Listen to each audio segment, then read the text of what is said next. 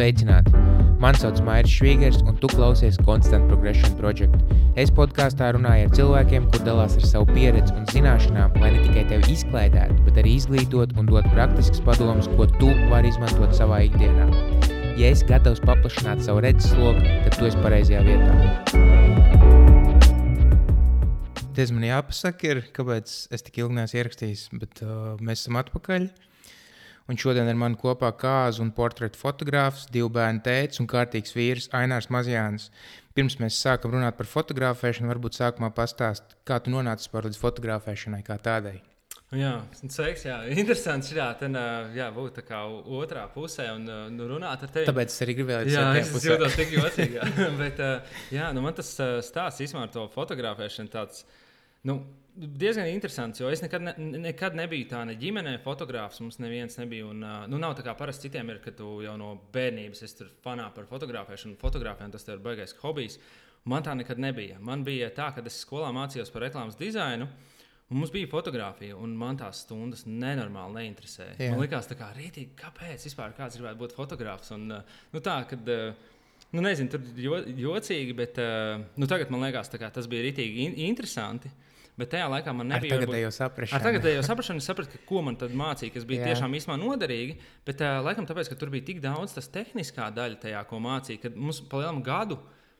Nu, man liekas, ka visu to gadu, mācību gadu, nu, tur reizē nedēļā tā stunda ir. Un tur mācīja vienkārši, kā tur iestatīt pareizi ekspozīciju. Tas ir, nu, cik gaišs vai tumšs kamerā tur, kas ir diafragma, kas ir ISO, un tur kaut kāda vēsture, un tu viss vienkārši kopā tāds kosmos, ka nelikās interesanti. Tad uh, pagāja kaut kāds laiks, es biju Nu, es aizbraucu tajos, eh, kad bija tas krīzes laiks, aizbraucu uz Angliju. 8. gadā. Jā, jā 9. Jā, es, 9. es biju jā. pabeidzis skolu, tur strādāju pie reklāmas, reklāmas dizaineru vienā uzņēmumā, Jurmā, un tur, protams, aizgāja grīstē. Un tad es aizbraucu uz Angliju strādāt sākumā uz trīs mēnešiem.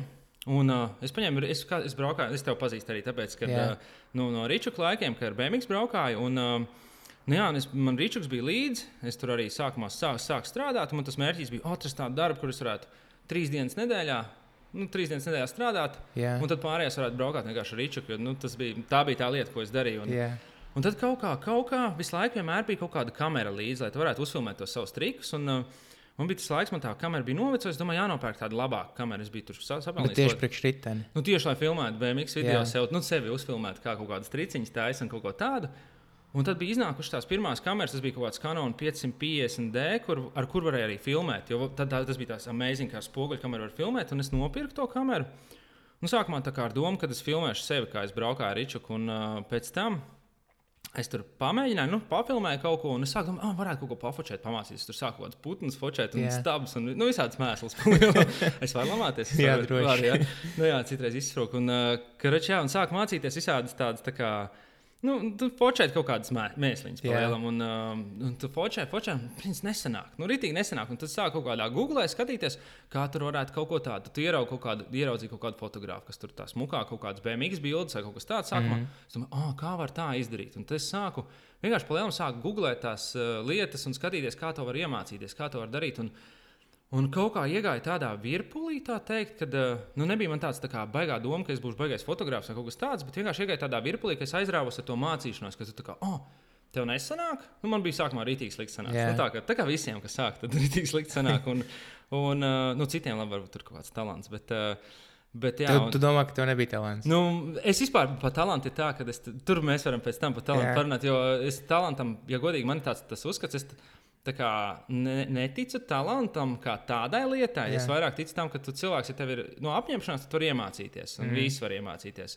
Varbūt tev kaut kas labāk padosies, vai kā, bet tāds talants, ka tu no dzimšanas esi fotografs, nu tā nav. Vai arī, jā, arī ir talants, tā, tāpat ir jāizkop. Jā, jāizkop, jā. Nu, tas varbūt ir tas, ka tev varbūt labāk padodas, bet tā, ka tu uzreiz vienkārši paņem kaut ko un tev uzreiz tas iet. Nu, neviens nu, basketbols slavenais arī nav. Nu, tā, nu, Jordans nebija tur tikai talants, viņš strādāja nenormālai. Jā. Un, uh, nu jā, un kur es paliku pie tā, ka uh, palielam, jā, es mēģināju, nesenāca. Iemācījos, kā to izdarīt. Nākošais, nākošais es ieraudzīju kaut kādus vēl tur, ka labāk, kā varētu. Tā kā, un uh, nu tā palēnām, palēnām, palēnām, fočēju, fočēju, fočēju. Un sāk jau padoties tur kā normālāk, jau kaut kā normālāk padoties. Un tajā laikā es sākumā, kad es aizbraucu uz Angliju, strādāju tur noliktavās, un es biju, man bija paveicies vispār tur stāsts ar to, ka man paveicās, ka mani dēļ, mana vārda, man vārds ir Ainārs, un tas ir, kā, A ir pirmais burts. Man Jā. tāpēc paņēma darbā darbā iekārtošanas aģentūra. Tas bija kā no noliktavas darbinieka, zaļa gurķa, kas neko nejēdz no dzīves, pa lielam Jā. tiku darbā, kuras es kā oficiāls darbs Anglijā.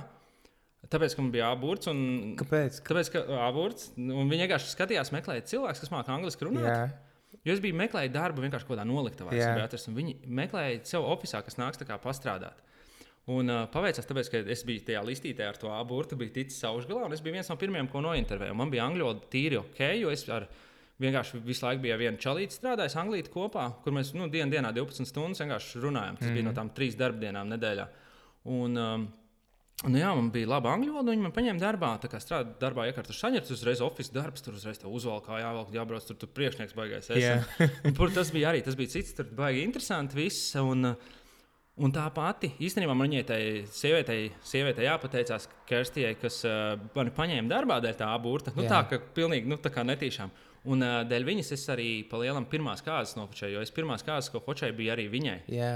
Un, uh, nu, jā, viņi paņēma mani darbā. Un tas tur mēs tur strādājām, kā sadraudzējies tur darbā, darbā tā. Un uh, viņa precējās. un Viņa saka, Ainār, tu tur patīk fočēt. jā. Tu negribi man kāzas nofočēt. Es tā, nē, labi, ir, jā, es varētu. tā kā." Nu, es tā kā nezināju, es, nu, es, nekad, es, es biju kāzās, bijis pēdējo reizi, kad man bija seši gadi pirms tam. jā. Un tad bija man kaut kādi 20 kaut Bet tas kas. bija pa velti vēl tajā laikā, tad tu fočēji pa velti. Jo, jo, jo, tas bija pa, pa velti, Jā. un es biju Tad zin kā- nebija nekāds spiediens arī. Tur nu, nav depresija līdz nu, jā, spiediens jau tāpatās ir uz tevis, jo es biju tā kā vienīgais fotogrāfs tajās kāzās. Un, uh, Man bija vēl tas, ka tās pirmās kārtas, es nezinu vispār, kāpēc es piekrītu. Nu, tā kā, nu, laikam, bija šī krēsī. Bija. Un es, jau vienkār- es vienkārši nezināju, uz ko es eju, jo kādas Jā. tomēr ir rītīgi čakarīgi nofočēt. Un, uh, es biju tajā laikā iemācījies zipspūli uzlikt uz kameras, un es visu fočēju ar zipspūli tā kā virsū. Jā. Un uh, sagriež, man likās, ka rītīgi dinamisks bildes var dabūt, tā, ka sagriež kameru. Jā. Viņš visas tās bildes bija Pa tā- diagonāli? Viņš bija tā kā pa diagonāli, jā, un es visu tur rītīgi piedūros. Tur bija pagriežta no zipspūles.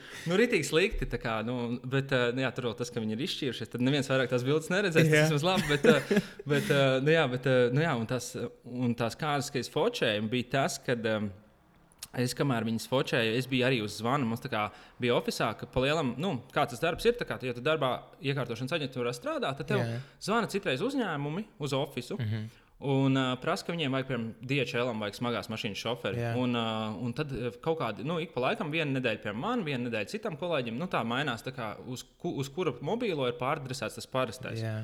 Un tajā nedēļā iekrita, nezinu, kāpēc priekšniecei, nu, tā kā oficiālajai menedžerei, jo viņi arī bija kāzās.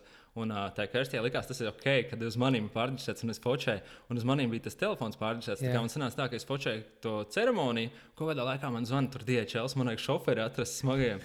Un es tur zvanu, tur tā kā, nu, eju malā un runāju, meklēju tos šoferus, tur organizēju, tad es eju atkal focēt, un tur, tāds vienkārši kosmos sviests bija. Bet, uh, Un tad man pēc tam kāzām likās, ka ah, es vairāk šito nekad nedarīšu. Un, uh, tad, uh, nu, nu, nu, tas bija. Nu, man arī tā īsti pat neinteresē, laikam, varbūt Jā. tās kāzas kā tādas. Un, un tas bija tik grūti, un man likās, Tu, nu, tās, vēl biji, cik tev bija 20 kaut kādu gadu? Tu nu, tas bija, jā, jauns. es biju jauns, es biju rītīgi jauns, es vēl pats nebiju precējies. Un, uh, pēc tam īstenībā es tā kā, nu, palielam, ka sāku pats domāt par precēšanos. Jā, Tad es uh, vairāk ieinteresējos par to kāzu fotografiju. Un, uh, un kaut kā paralēli tas, tas laiks, kad mēs plānojām kāzas, un, un, un kad es vispār sāku par fotografēšanu, tā kā iet uz to virzienu, tas bija kā, kaut kā paralēli notikt. Jo man bija vēl viens starposms, kad es.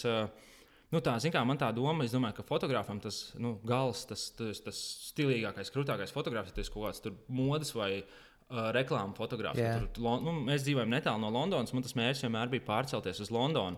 Un visu laiku man kaut kā tas uh, darbā iekārtošanas darbs bija viņa at atturēja. Jo, Nu, man kā visu laiku bija nu, labs darbs, darba, darba mašīna, benzīna karte. Tu, tu brauc, Jā. kur tu gribi. Mēs aizbraucām uz Spāniju, uz Velsu. Tur visur, kur tev vienkārši darbs apmaksā benzīnu. Un, nu, tā rītīgi forši apmaksāts darbs, un viss tā kā baigā ir iekārtojas. Mēs tur vienu laiku domājām, ka varētu pirkt māju vai kaut ko tādu mm -hmm. un dzīvot tur Anglijā pavisam palikt.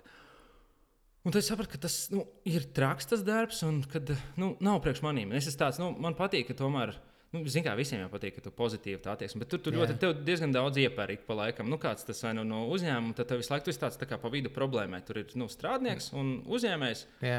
un tu esi pa Viņam vidu. vajag labu strādnieku. Viņam vajag labu strādnieku, strādniekam vajag labu darbu. Jā. Un, un tu esi tā kā pa vidu. Ja Un- kaut kas nepatīk, tad tu, tu tiec. Viņi abi divi no abām pusēm pērta. Jā.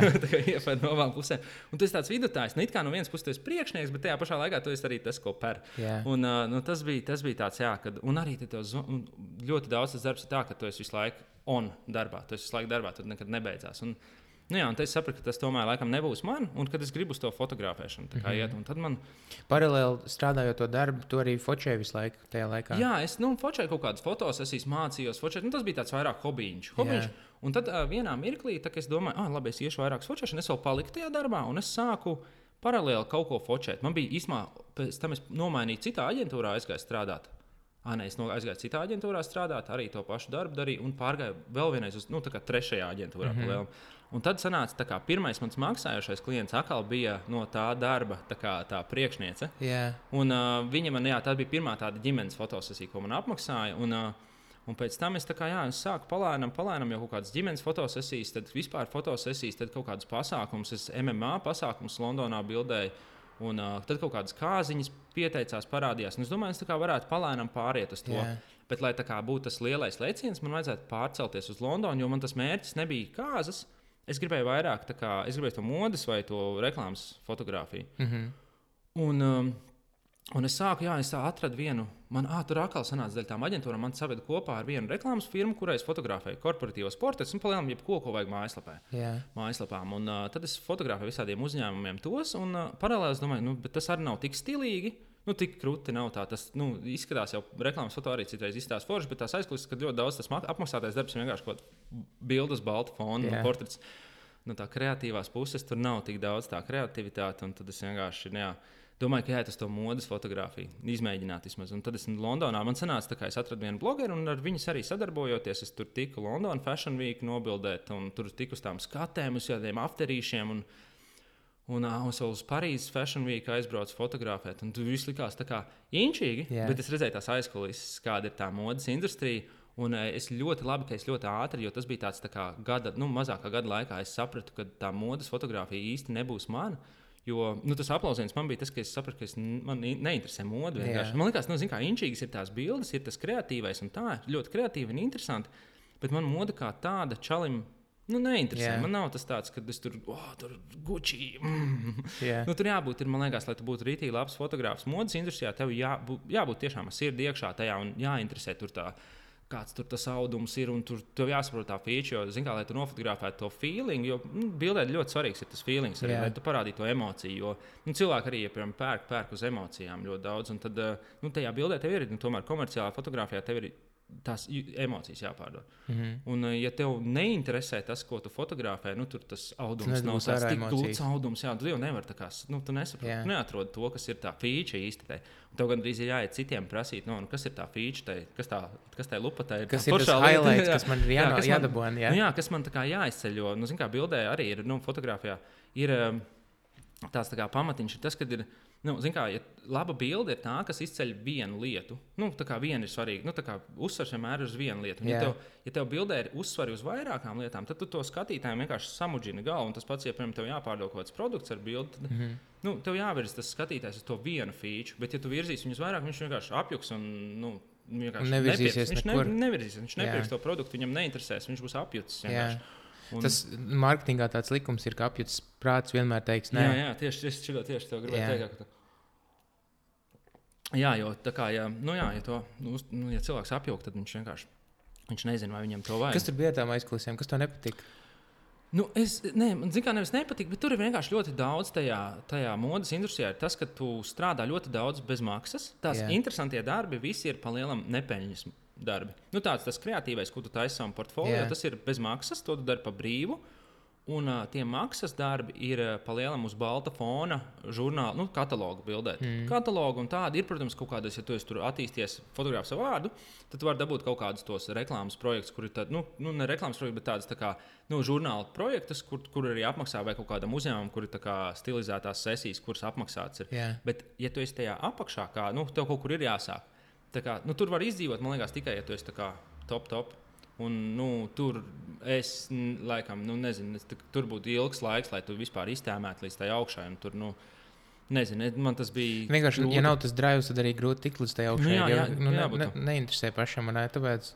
Tieši tā, jā. Jo tas, nu, tā kā, ja tev neinteresē tā mode tik ļoti, tad tev nav tas drives tur kaut kādus 3, 4, 5 gadus iespējams sev uzturēt ar kaut kādu citu darbu, jā. lai tu varētu focēt non-stop lai tu varētu izsist, iespējams, izsist savu vārdu. Jo, piemēram, tādā Londonā tur iespējams, iespējas ir ļoti daudz, Jā. bet tur ir miljoni, nu labi, ne miljonus, bet tur ir, tikpat, nu, tur ir tik daudz cilvēku, kas iet tieši uz to pašu tavu mērķi, un tā konkurence ir vienkārši mega liela. Tādā ziņā, piemēram, Latvijā nu, daudz mazāka tā konkurence ir. Ja, Jā. nu, ka gandrīz vai nu, arī, ja tā kā, fot, nu, piemēram, tā kā fotogrāfs, ja tu gribētu, nu, ja es, kā, lai sāktu strādāt kā fotogrāfs vispār, jebkurā nozarē, Latvijā tādā ziņā pat ir vieglāk to iesākt, jo tā nu, valsts ir mazāka, tu Jā. vieglāk vari dabūt to atpazīstamību.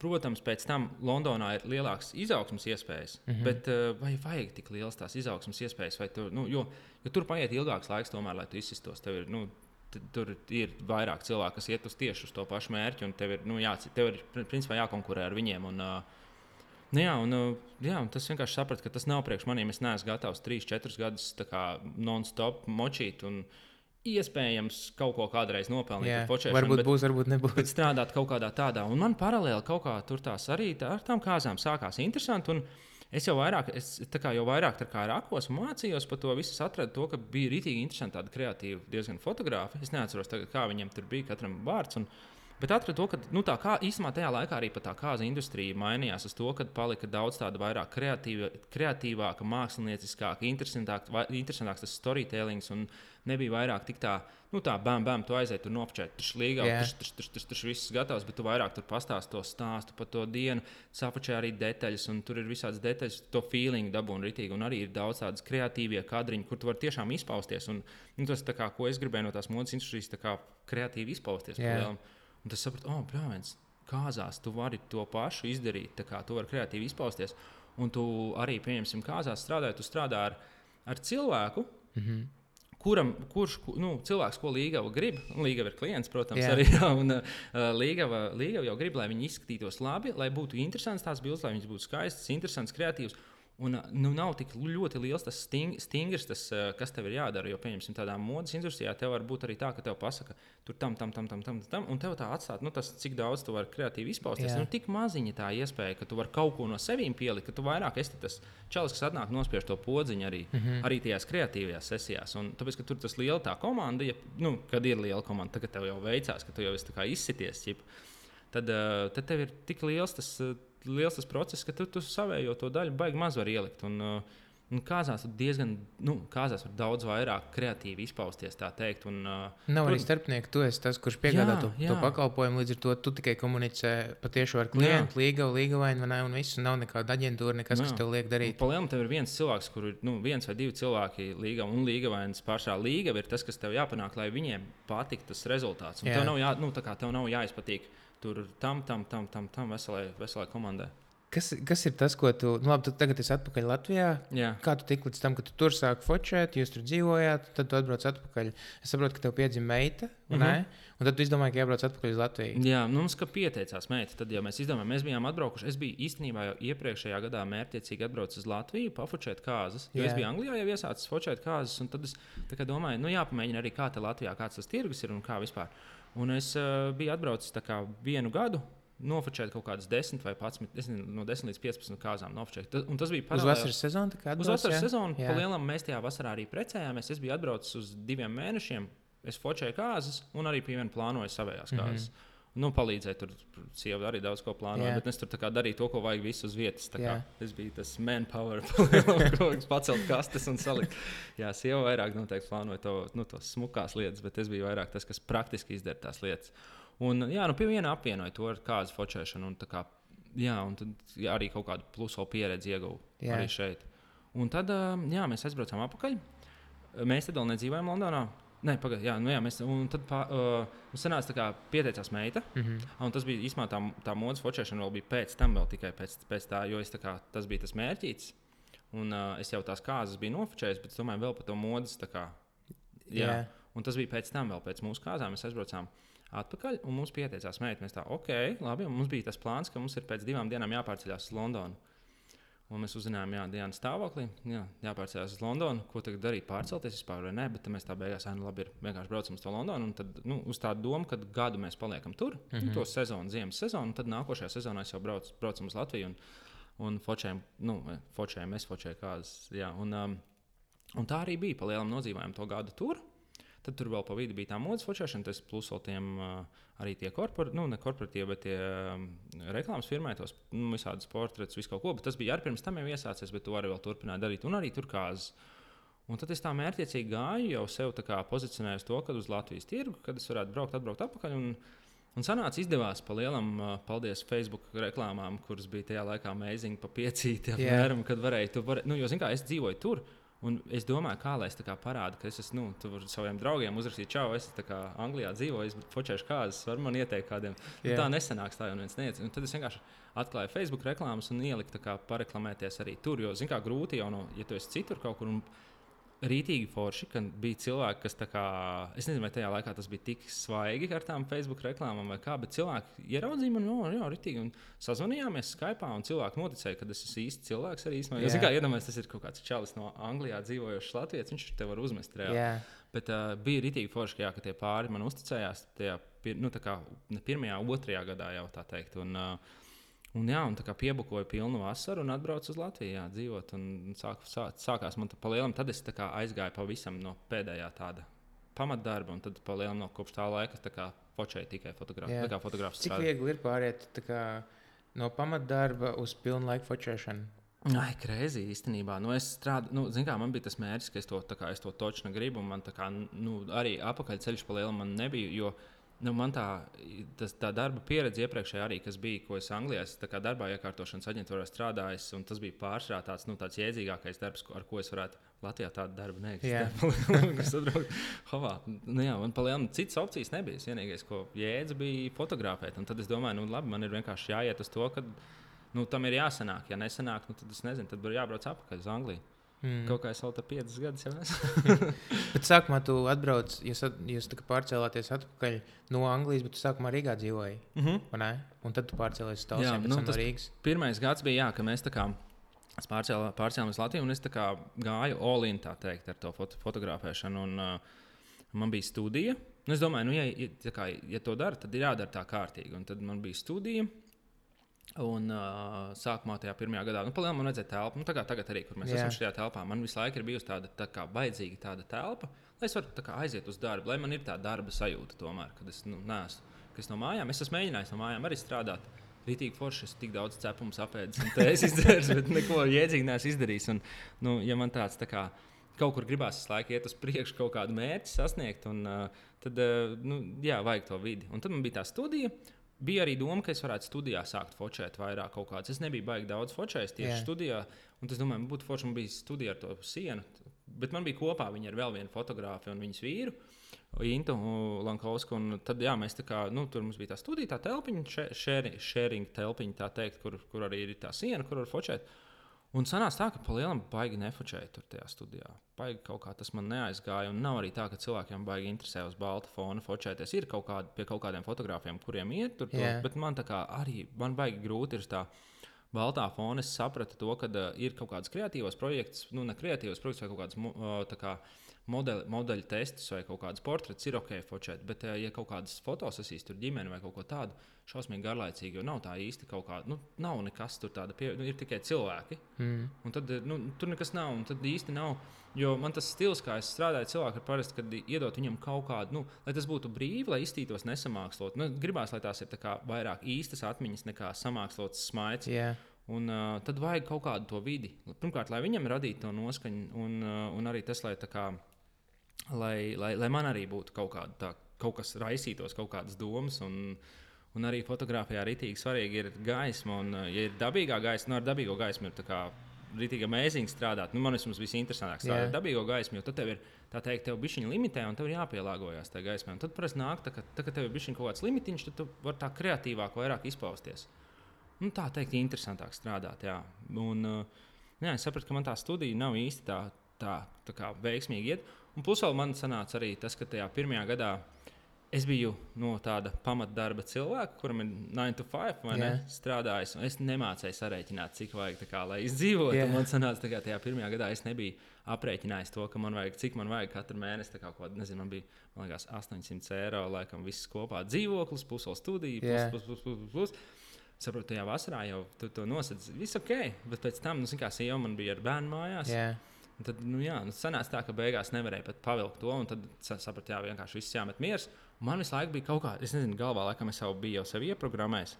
Bet vispār, nu, jā, kāpēc uz Rīgā aizbraukt? Tas, kad man liekas, ka Rīga ir vienīgā vieta, kur tu vispār vari strādāt. Tur ir cilvēki, tur, tur būs klienti. Tur būs cilvēki, tur būs viss. Un es domāju, nu, zin kā, ja man, nu, protams, risks jau ir rītīgi liels, ka tu sāc kaut ko kā, nu, no sevis paņemt, apņemties, vienkārši uzsākt kaut ko, un ja tev nav nekāda pieredze, nemā, nu, es muļķīts, neko nezināju. Un, uh, Nu, jā, un es tā kā ne, neaprēķināju, un man bija slēgta galvā, es domāju, oh, jā, zin kā, ja neizdosies, tad jau vienmēr var pie senčiem pārcelties uz telsiem. Jā, jā. backups. Un, backups, jā, un, nu, jā, nu, protams, ja tas sev tur tā saprogrammē galvā, tad un kaut kādā mierā mirklī dabūju pārcelties atpakaļ. Un, uh, tad man bija atkal tāds, uh, tāds bēm pa seju, kas tagad, ko tagad, nu, tagad viss laikam likās, viss dirsā būs nu, slikti. Mm -hmm.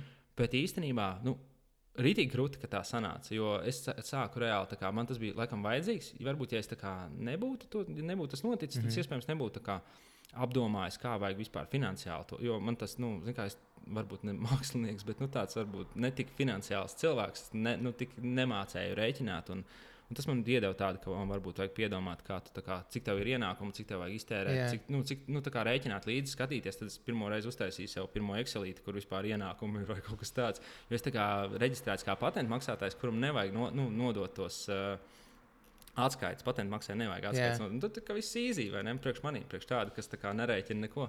Un tad es pēc tam tikai, nu, tas bija tāds bēm, oh, jā, tomēr jāsāk rēķināt. Un, uh, nu, jā, un tad sapratu, jā, kad. Un tad padzīvojot te, sapratu to, ka es īstenībā varu īsi izbraukāt. Jo man pa lielam vajag to, to vidi. Jo cilvēks, nu, kā, cilvēks to sasniegt var caur internetu. Jā.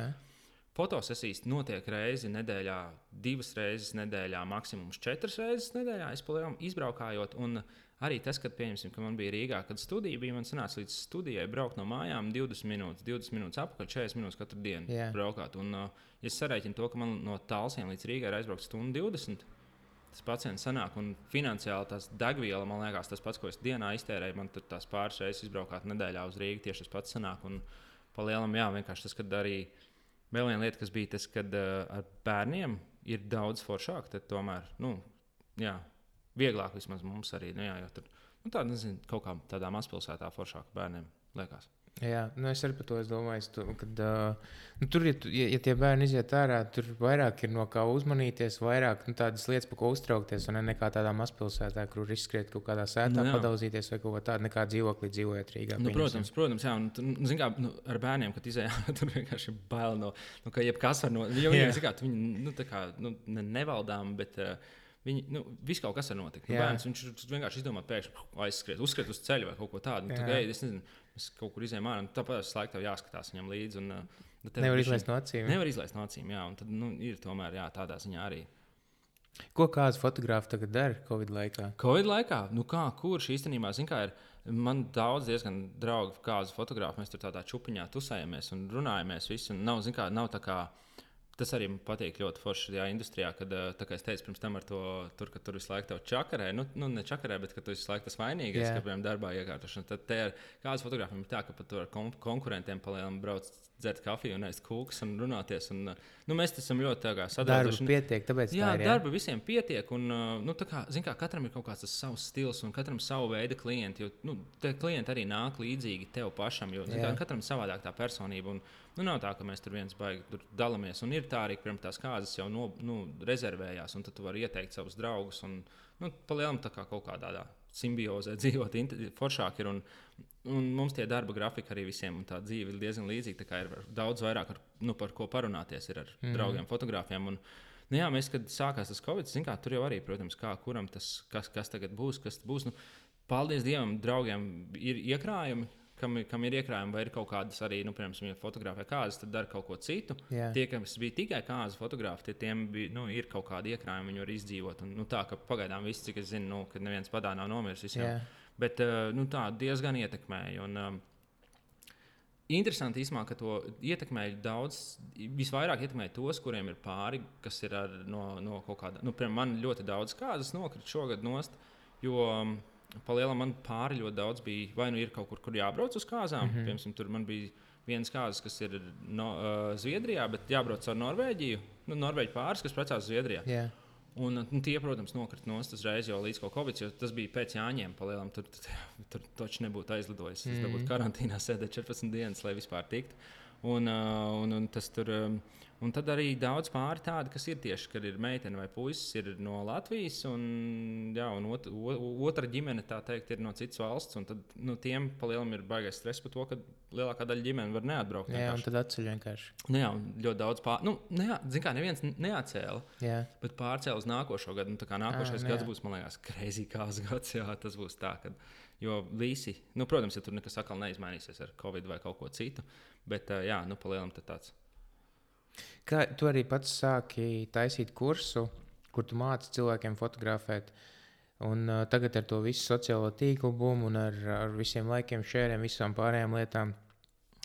Um, kā tev liekas, cik svarīgi ir saprast vispār tādas fotografēšanas pamatus, nu, jeb, jebkuram cilvēkam? Nu, jo mēs, mums ir jārāda sev internetā, vienalga skatās tur kompānija, kas tev līdz darbā, skatās klienti, skatās cilvēki parastie, vai ne? Viss vienkārši Jā. ir saistīts ar sociālajiem mēdījiem, pilnīgi man, visiem cilvēkiem. Man liekas, tu jau ļoti labi nu, nolasīji to sarakstu, kas ir tie cilvēki, jo, gan, jo palielam, jebkuram ir, kā, tas ir nepieciešams savā, savā mērā. Citam, protams, tas ir varbūt svarīgāk vai mazāk svarīgi, bet uh, palielam jau mūsdienās viss ir ļoti vizuāls. Tā teikt, nu, Instagrams, nu, Instagrams ir liela platforma, kur visi cilvēki ir. Tur ir tīri vizuālā platforma. Yeah. Facebookā to var iziet ar kaut kādu savu domu graudu un tekstu, bet Instagramā pa lielam cilvēks tikai skatās bildes. Un, ja ir interesanti bilde, tad viņš varbūt apstāsies un palasīs to tekstu. Un, uh, nu, kā, no uzņēmuma puses, jo tas viena no tām lietām, ko es darīju, tas šogad neesmu darījis, bet pirms tam iepriekš es biju Lijā biznesa inkubatorā un vadīju mm. arī lekcijas eh, tieši jauniem uzņēmējiem, nu, jauniem vai kas ir, kā, nu, kas ir no Lijā biznesa inkubatora klienti. Yeah. Viņiem lekcijas par to, kā, kā pa lielam tas tur ir kā nofotografēt ar telefonu vai fotokameru priekš savu uzņēmumu, bet tā, lai tu izdarītu ātri un lai tas nebūtu tik tā kā. Nu, tā teikt, sāpīgi, ne, bet lai tas nebūtu tāds ļoti sarežģīts. Jā, lai tev nebūtu, jo, zināmā mērā, piemēram, Instagramam, lai tu uzturētu to savu saturu, jā. Instagrams jau grib katru dienu, lai tu kaut ko viņam ieliec. Jā. Jo tas algoritms ir tāds, ka viņš grib, grib, grib, baro, baro man gan storiju, gan tas. Un storijam jau arī tā pati video filmēšana, fotografēt vai video filmēt, ir tas, tie pamati jau ir ļoti līdzīgi. Kompozīcija, ekspozīcija, kā tas viss izstāsta. Nu, kā, nu, tas, tas, tas viss pamats ir vienāds. Gan tu fotografē ar telefonu, vai tu filmē ar telefonu, vai tu fotografē ar spoguļkameru vai jebko. Tas, fotografēšanas pamats jau ir tas, tas ir nemainīgs. Tas Jā. ir viens un tas pats.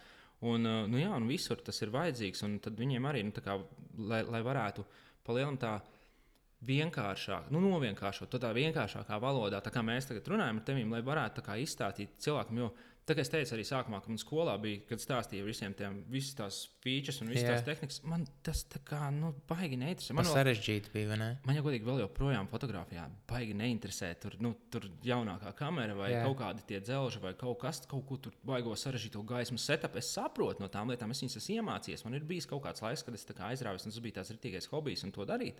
Bet, uh, es palielinām mēģinu to savu fotografiju ar tā novienkāršot, lai viņi novienkāršot un lai vairāk ir uzsvars tieši uz tām svarīgākajām šķelēm. Jo tas, tas, ko tu, mē, vē, nu, tas, tas, ko tu gribi pateikt ar to bildi, tas ir itīgi svarīgi. Un, ja tas, kā tu viņu to bildi parādi, ja tev ir nu, kvalitātes ziņā sūdīga bilde, tas nav, nenozīmē to, ka ir slikta kamera bijusi, bet ka tu esi sliktā gaismā nofočējis vai slikta kompozīcija vai kaut kas cits ir nesanācis, tad tu to savu message nevari parādīt. Un tas, man liekas, bildē pats svarīgākais ir tas message. Nu, kad nodot, jā, nu, tā kā, pirms, nezinu, tev ir uzņēmums un tev jāizstāsta savs stāsts kaut kāds tam yeah. produktam. Un, uh, ja tev tā bilde ir, kā, nu, ja tā bilde ir švaka, nu, tā teikt, švaka vizuāli, tad uh, tev grūtāk viņu vienkārši pastāstīt. Man liekas, nu, jā, lai tu lai to attīstītu gan uzņēmumu, gan vispār sevi parādītu kaut kur internetā, nu, ir, ir ļoti noderīgi tie pamati. Jā. Jā. Es kas skatos um, tās bildes, kas ir mūsu influenceriem un vispār ne, Latvijā, izskatās, mm. ka viņiem tur fotografs pakaļ skraida visu laiku. Nu, tās bildes izskatās tik krūtis, nu tā pa lielam. Jā. Tā ir, vajag fotografu vai, vai pats arī kaut ko tādu var izdarīt. Nu, piemēram, Nezinu, es gribētu kļūt par influenceru tagad, un kā ir nu, ziepes. Me, meitenēm, influencerēm, meitenēm, influencerēm. Bieži vien ir uh, tas uh, Instagram husband, zina tādu terminu. Instagram Nē, husband. Ir, ir, Instagram husband ir tas uh, čalis, kas ir, nu, kā, kas māk daudz maz fočēt, jo tā me, meitene, kas ir influencer, viņa ir iemācījusi viņam. Ja, viņš māk, viņa tā kā izstāsta viņam, tu nostājies tur, tur, tur, tur, un viņš nospiež pogu nofočēt. Viņš tikai statīvs. viņš ir statīvs, jā, kas māk nofočēt, bet, nu, zin kā, jā, nu, tas ir tik ļoti daudz. Un, Un arī tas, ka pa, nu, paši tie cilvēki ir reāli iemācījušies, kā nofočēt. Jā. Jo nu, nevar, tu nevar samaksāt fotogrāfam katru dienu, lai tev staigā. Nu, ja tu esi tur Kardashians, es domāju, viņi pat Kardashians nemaksā fotogrāfam, lai Jā. tev staigā līdzi. Viņi paši nofočē. Arī nu, Viņiem tas ir autentiski, viņiem jau tas ir stilīgi, Viņiem tas viņi ir paši fočē. Nu, jā, un, kā, tur, protams, jā, by Kardashian. Jā, foto by Kardashian. un, uh, jā, Kanye West's fotografija. Bet, uh, jā, karača, nu, jā, tur to, nu, palielam tas ir. Pārsvarā, nu, sociālajā mēdī ir tā, ka nu, pārsvarā taču visi paši foto. Ir, ir jau, protams, brandi ik pa laikam uzstājas. Es arī esmu taisījis tādas fotosesijas, kad, piemēram, nu, sapučēt saturu brandam. Piemēram, mm -hmm. nu, kaut kāds ma mazais, mazais brandiņš, ja tu gribi, lai tev ir kaut kāds saturs, bet tas ir arī, tas nedara viss. Nu, piemēram, tādiem storijiem tu nevari safilmēt to saturu, safučēt. Jā. Es varu safučēt kaut kādus tā, lai tas feeds, nu, tā nu, Instagram josla, lai iztītos labi, lai viņas būtu līdzīgās krāsās. Jo tur arī tas, uh, zin kā, kad cilvēks iet Instagramā, viņš, nu, ja tu uzmet aci. Tur ļoti skat, nu, skatās tās deviņas bildes. Jā. Tur, zini, ja es jā. pētījis tādu, jā, piemēram, tu ja Instagramā tu skaties tās deviņas bildes pirmās. Un, un tās deviņas bildes, ko tu redzi, viņas nosaka to, vai tu sekos tam uzņēmumam. Vai tu nesakos, jo, ja tās bildes būs tur bārdaks, atkal tas Jā. ir tas pats ar to, kad apjūgs cilvēks. Jā. Tad vienkārši, ja tur nav krāsas, saka, nu, nesakrīt krāsas vai kaut kas, nu, kaut kas nebūs. Jā. Viņš vienkārši nesakos tam. Tas nozīmē, ka jāievēro visu laiku tāds viens stils. Ir kaut kā tu fočē dažādas lietas, bet vienā stilā Jā, aptuveni. nu jā, jā, jo tas, tas nu, man liekas, tādu vienu filtriņu izmantot, ne, neaizrauties tur kaut kādus centos filtriņus. Jo, piemēram, tādu filtriņu izmantot, ir fini. Jā, tu vari arī tādu, ar tādu basic VSCO var tikt ar to. Nu, Neizmanto to Instagram oriģinālo Jā. filtriņu. Tie gan nav baigi labi. Tie sa sagrauj kvalitāti bildē, bet ir tā bezmaksas aplikācija VSCO, kur ir filtriņu. Ja tu filtriņam pagriez mazāk to, to, to, to, nu, to lai viņš nav tā kā baigi krēsli, jo, zināmā mērā, ir tajā bildē, tu vari ļoti pārspīlēt. Tu vari dabūt to kaut kādu noskaņu, piemēram, tādu vintageīgu noskaņu. Mm -hmm. Ja tev tas brands ir tāds vintageīgs, tu viņu vari dabūt, bet neliec līdz galam to, to filtriņu, tā ka viņš ritīgi pārbliež visu sačakarē. Ja, protams, tev nav tāds super edgy brands, kaut kādas modes, tur kaut kas tāds, ka tev vajag tieši tā. Tu ka- crazy. Jo modes fotografija arī ir tas, kad ir, tas, ir citi tieši ar to, kā es stāstīju, to zipspūli, ka Jā. tieši ir savu kāzās, ka fočē. Tāds ir, tas ir viens stils, kas tieši tā kā speciāli tā kā to bildi bojā bišķiņu. Nu, tu, kā, tu modes, fočēt modi, lai tu dabūtu tādu kaut kādu 90s stilu. Tu tādu bojā ar zipspūli tieši ir. Kas izstāsta interesanti, ja ir atbilstošs brands. Bet, Jā. uh, nu, lielam lielākai daļai to nevajag. Un tur, nezinu, labāk uzliec VSCO, tur kaut kāds M6 filtriņš un paliec viņa mazāk. Viņš būs daudz maz līdzīgs kā visas bildes. Tagad ir, kaut, ir tāds, nu, tāds lielam tas vispārīgais trends jau iet kaut kādām krāsu filtriņu ziņā. Nu, tāds daudz maz līdzīgs tas stils, kā patīk, un cilvēki ir pieraduši pie tā. Tad, nu, nu, tādu nepārspīlētu, tādu vieglu filtriņu uzlikt ir fini un to bildi piekoriģēt. Un, viņas, bet uh, ļoti daudz tieši nevis tas filtriņš izsaka, ko es gribēju teikt, bet uh, izsaka tas, uh, kāda tā vide ir arī. Nu, piemēram, ja tu, ja tu bildē, nu, piemēram, nezinu, mēs tagad esam šitā vidē, Jā. kā mēs te esam. Un uh, tad, tad nākošajā, dienā, nākošajā dienā tā visas bildes būs kaut kāda oranža fona.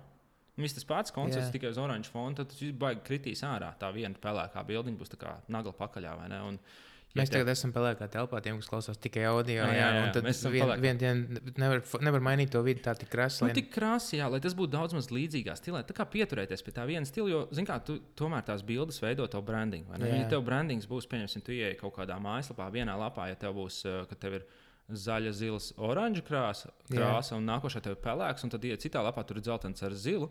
Un, nu, apjūgt cilvēks, nesaprot, kurš kaut kā no, transformējies no, vienas, Jā. no viena brenda uz otru pārlecis pāri. Tas, nu, tas pats tieši arī bildēm, ka tu tajā mēģinātu pieturēties. Un, ja tu vari tā teikt, līdzīgi. Tas nav tā kā, zin kā, tas nepaliek garlaicīgi. Nu, zin kā citi cilvēki varbūt domā, ah, nu kā es tur focēšu visu uz vienādu fonu, ka būs garlaicīgi. Bet drīzāk labāk ir tā mierīgi, nu tā ar tām bildēm mierīgāk pieiet un ne, ne, neraustīties teikt no Jā. viena stila uz otru.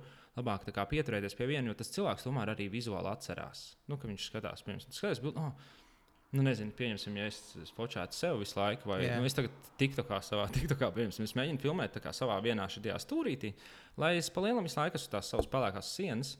Un, nu, lai nemainās tas ļoti, jo cilvēks atcerās, un arī, es- Un viņam uzreiz ir pazīstams. Nu, tu Nu, viņam esi pazīstams. jā, viņš viņš zina atcerās to, labāk jā. nekā, ja tu mainīsi laiku. Iespējams, viņš man seju neatcerās, bet viņš atcerās kaut ko vismaz to fonu vai visu to kopumu. Tas, nu, jā, tas ir tas, ka tu to brandingu mēģini iespiest sevi. Kā, un tas pats arī kursos, nu, fotokursiem maniem tur. Tad es arī viņus nu, kā mēģinu pieturēt visus vienā stilā, Jā. ja, iefilmēts vienā, vienā telpā, nav tur kā ne, nelēkāja no vienas vietas. Un, nu, jā, lai, cik, lai cik jocīgi tas nav, tas piemēram tāds. Tā apstrāde bildē tik ļoti daudz neiespējo gandrīz kā tas, ka tu.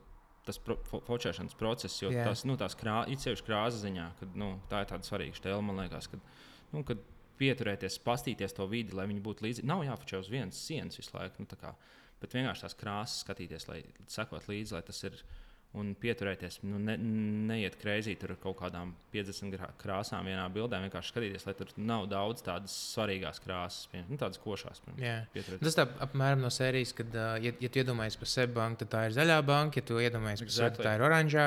Ja es iedomājos par aināru, tad viņš man asociējās ar to pelēko kaut kādu formu, Un, un tā pēc tāda paša principa vienkārši tu tā kā veido to, to uh, atsauci uz sevi un, Nu jā, un vis, jā. vispār tam, Jā. tam zīmolam. Tad, kad tu skaties internetā, nu vispār tu kā fotogrāfs skaties, izskatās, ka cilvēki nu, vairāk. Um, rubīja to focēšanu, vai, vai vairāk nerūpīja? Nu, ir vairāk slikti, vai vairāk labi, kā, kā ir Zini, kā nu, tāds, īstenībā- tāds vidējais līmenis. Kāds. kā man liekas, pēdējie kā, telefonu modeļi, kas ir kā, nāk ārā ļoti daudz, nu, kā palielam ar fotokameru, ir mazliet grūtāk nofočēt. Tāpēc, ka vairāk jāmāk. Ir jāmāk vairāk, jā, ir jāiemācās tie pamati. Tad, kad viņas iemācīsies, tad. Jā. tu vari daudz labāk nofočēt. Bet, kamēr tu nemāki, tev ir vieglāk ar telefonu nofočēt. Tāpēc es arī, piemēram, tur kursos, ka mācās, es nesaku, tev vajag oficiāli tur ņemt manuālajā režīmā, fočēt ar spoguļu. Kamēr Jā. nav tas vajadzīgs. Tas nav vajadzīgs. Svarīgi ir tā fotografija, nevis Un tas, Kā ir kā- jāsāk, kā būtu labāk tam, kurš nopērk tagad kameru un kā viņš Ja sāk? viņš, kamēr viņš īsti nemāķi, var mēģināt ar kaut kādu, es ieteiktu, ka, ja, ja, ja nopērci kameru, ja tu gribi iemācīties Jā. focēt, vienkārši ieslēgt to manuālo režīmu, saprast, ka tev sākumā nesanāks, un mēģināt, vienkārši mēģināt saprast, ka tur pa- pagrozīt ekspozīciju, pagrozīt diafragmu, pag- pagrozīt ISO, jo tur ir trīs tās vērtības, palielam, kas svarīgākās fotografijā, nu, lai tu noregulētu ekspozīciju. Nu, mm -hmm. Tas ir palielam bildēji gaišumu, tumšumu. Un uh, ar tām visām paspēlēties, pamēģināt, kā tas notiek. Un pēc tam palasīt, vienkārši iegūglēt, vai nezinu, kaut kādā veidā atrast kaut kādu informāciju, aiziet, nezinu, jā, kaut, kaut kur pamācīties, bija viņa saprast to. Un uh, pēc tam jau tas ir vienkārši. Ir, tā ir, man liekas, tā ir tāda pamatlieta, kas ir jāiemācās.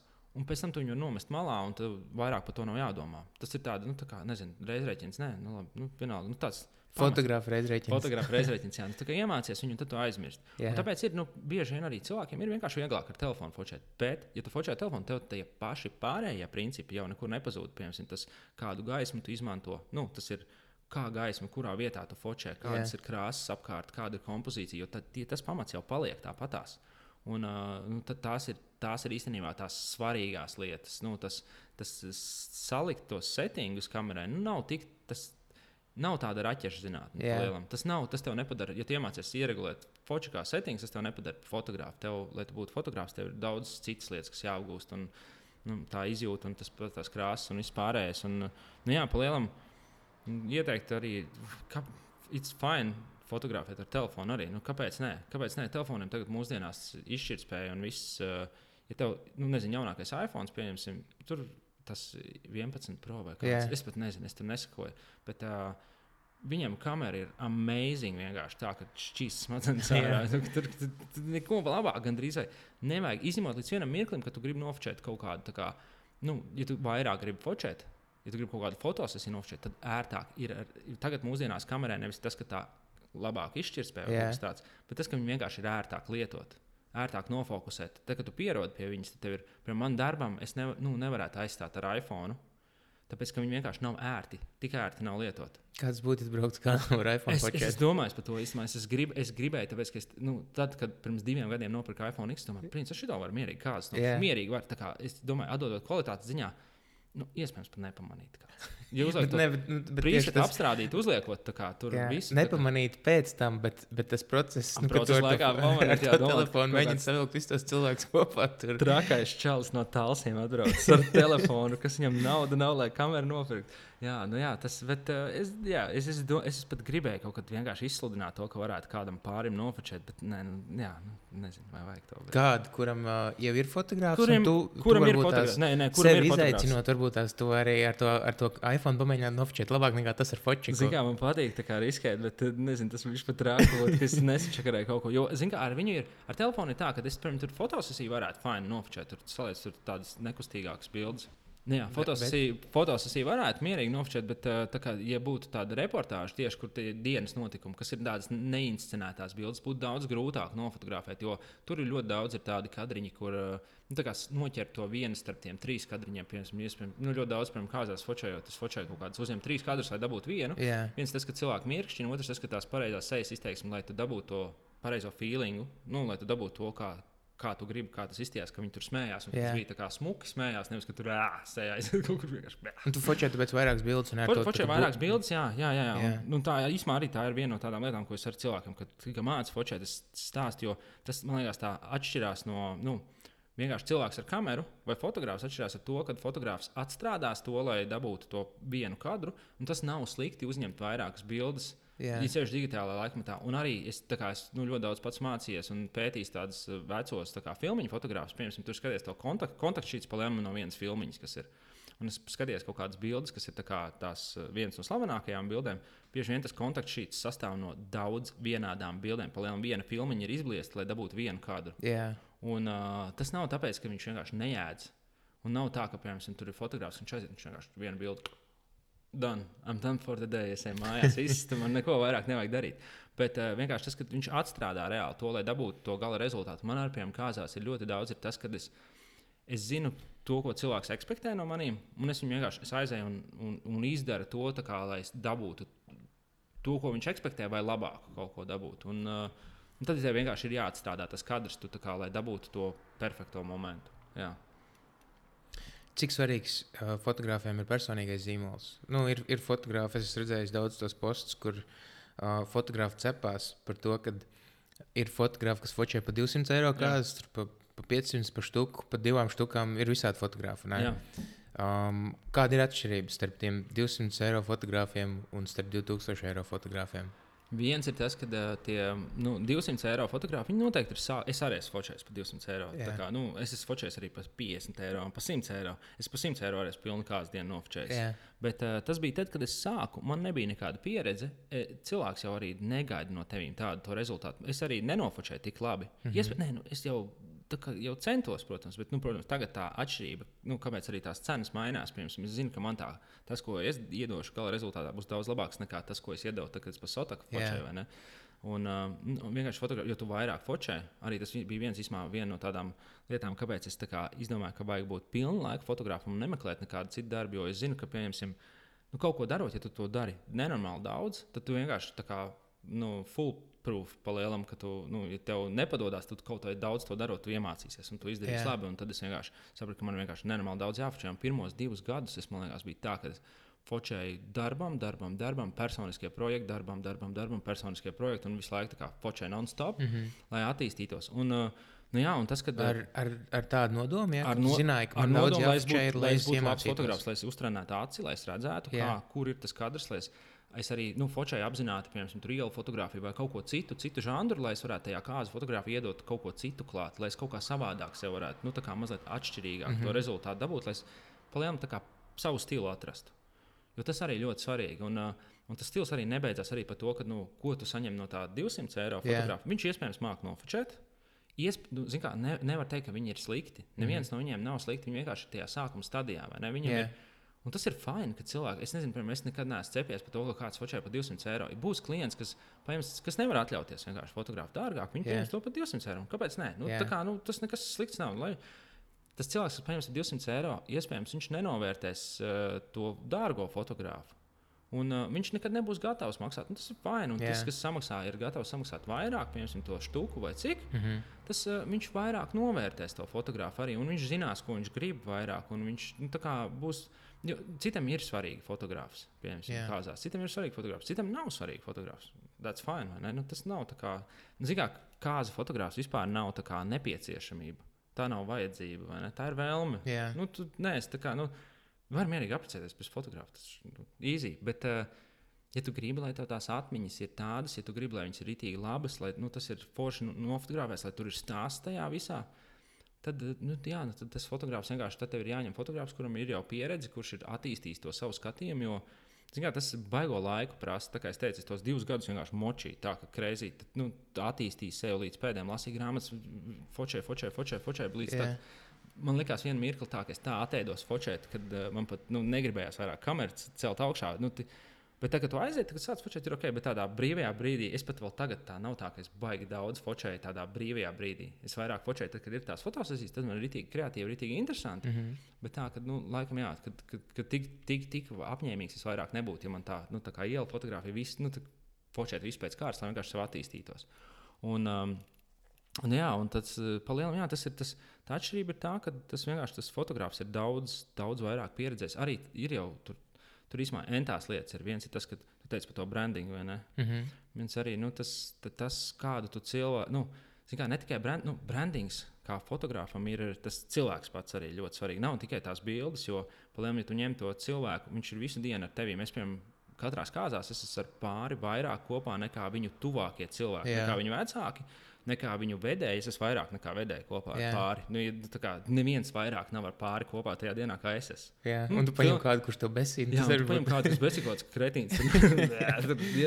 nu, zin kā, jā, un tad rītīgi svarīgi ir tas, lai sapas ar to cilvēku. Ja ņem kādu fotografiju, ja piemēram kāds, kas kā meklē kādu fotografiju. Vajag, nu, nezinu, sazvanīties, vismaz kaut kā aprunāties, vai pastīties. Nezinu, piemēram, arī es savā ziņā tagad cenšos to video formātu ievirzīt savā tajā, lai pozicionētu sevi. Mm -hmm. Un tas arī ir viens veids, kā es varu parādīt, kāds es esmu kā cilvēks. Es neesmu tur, es neesmu super nopietns cilvēks. Es citreiz gufijas faktu un yeah. vienkārši kā, kaut ko ākstīties. Un es arī, piemēram, man tā, tā liekas, ka nu, to fotografiju viņu nevajag uztvert pārāk nopietni. Viņu, nu, tādā ziņā, kā, piemēram, es nezinu, kādas dienas es arī cenšos tos. Man viena daļa no tāda mana darba ir dabūt to, lai cilvēks, lai viņš nedomātu par to, ka viņš focējās. Ir sevišķi līgavains, jo 99,999% neviens no līgavaņiem negrib focēties. Viņi ir tur, tāpēc, ka līgava grib yeah. smukas bildes, un uh, viņi, viņi, viņi mīl, mīl to līgavu. Yeah. Un, uh, tas, tas viņa darbs ir vienkārši nu, būt tur un eksistēt. Būt tur un eksistēt. Jā, tajā un, brīdī. Nu, jā, un, un mans, tas, tas mans darbs, es saprotu to no čaļa viedokļa. Es ļoti daudz zinu to, ka es, es, es esmu līgavains barojis ar banāniem un uh, snikeriem, lai čalis ir paēdis reāli, jā. lai viņam ir prieks. Nu, kā, ir tās basic vajadzības. Jā, jā, jā, jā, jā paēdis, tas priecīgs. Paēdis priecīgs, man vajag priecīgs čalis bildē. Ok, es iedodu viņam banānu. Nē, es tu pats apēc snikeri. jā, jā, es, es ievedu snikeri un banānu. Un čalis uzreiz, zin kā, uzreiz tu kā redzi cits cilvēks. Un, nu, ļoti daudz tas darbs ir ne tikai tā podziņas nospiešana, Jā. bet tas, kas darbs to cilvēku, ka tu viņus. Nu, man ir jānotur tie cilvēki tajā kādas dienā, lai viņi būtu pozitīvos, vaibos, lai es dabūtu to. Jo viņi jau to dienu negrib atcerēties, nu, ka tur ir kaut kāda fakapi bijuši vai kaut kas tāds. Viņi mm -hmm. grib mhm. atcerēties, ka tur viss bija super pozitīvi un tā, un tam vienkārši kā, jānotur uz tās pozitīvās nots. Bieži vien es citreiz pat izliekos muļķīgāks nekā es esmu lai dabūtu to, lai viņi justos brīvi.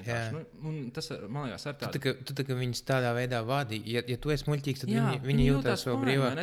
Viņi saprot, ka tas ir fini būt muļķīgam. Un, ja, es, ja es izturos ļoti muļķīgi, tad viņi saprot, nu, kāpēc mēs nevaram. Viņi vairāk neiesprings par to vienkārši cilvēks. Jo kā visi uztraucās, kad ir bil, nu, kad tev bildē. Un, Tas man liekas, ar tādiem jaun, jaunajiem fotogrāfiem, vai vienalga kādam, ja, piemēram, tu focē brandam, kaut kādam savam, vai nu, sev bildes, uh, tad mēģināt neiespringt un tās domas aizvirzīt. Jo ļoti, piemēram, arī nu, var acīs redzēt, kā, nu, piemēram, var acīs redzēt, vai tu domā par kaut kādu, vai tu uztraucies, vai mm -hmm. tur ir rosols galvā kaut kāds, vai tu esi aizdomājies, yeah. vai tu esi reāli aizdedzies un kad rītīgi. Yeah!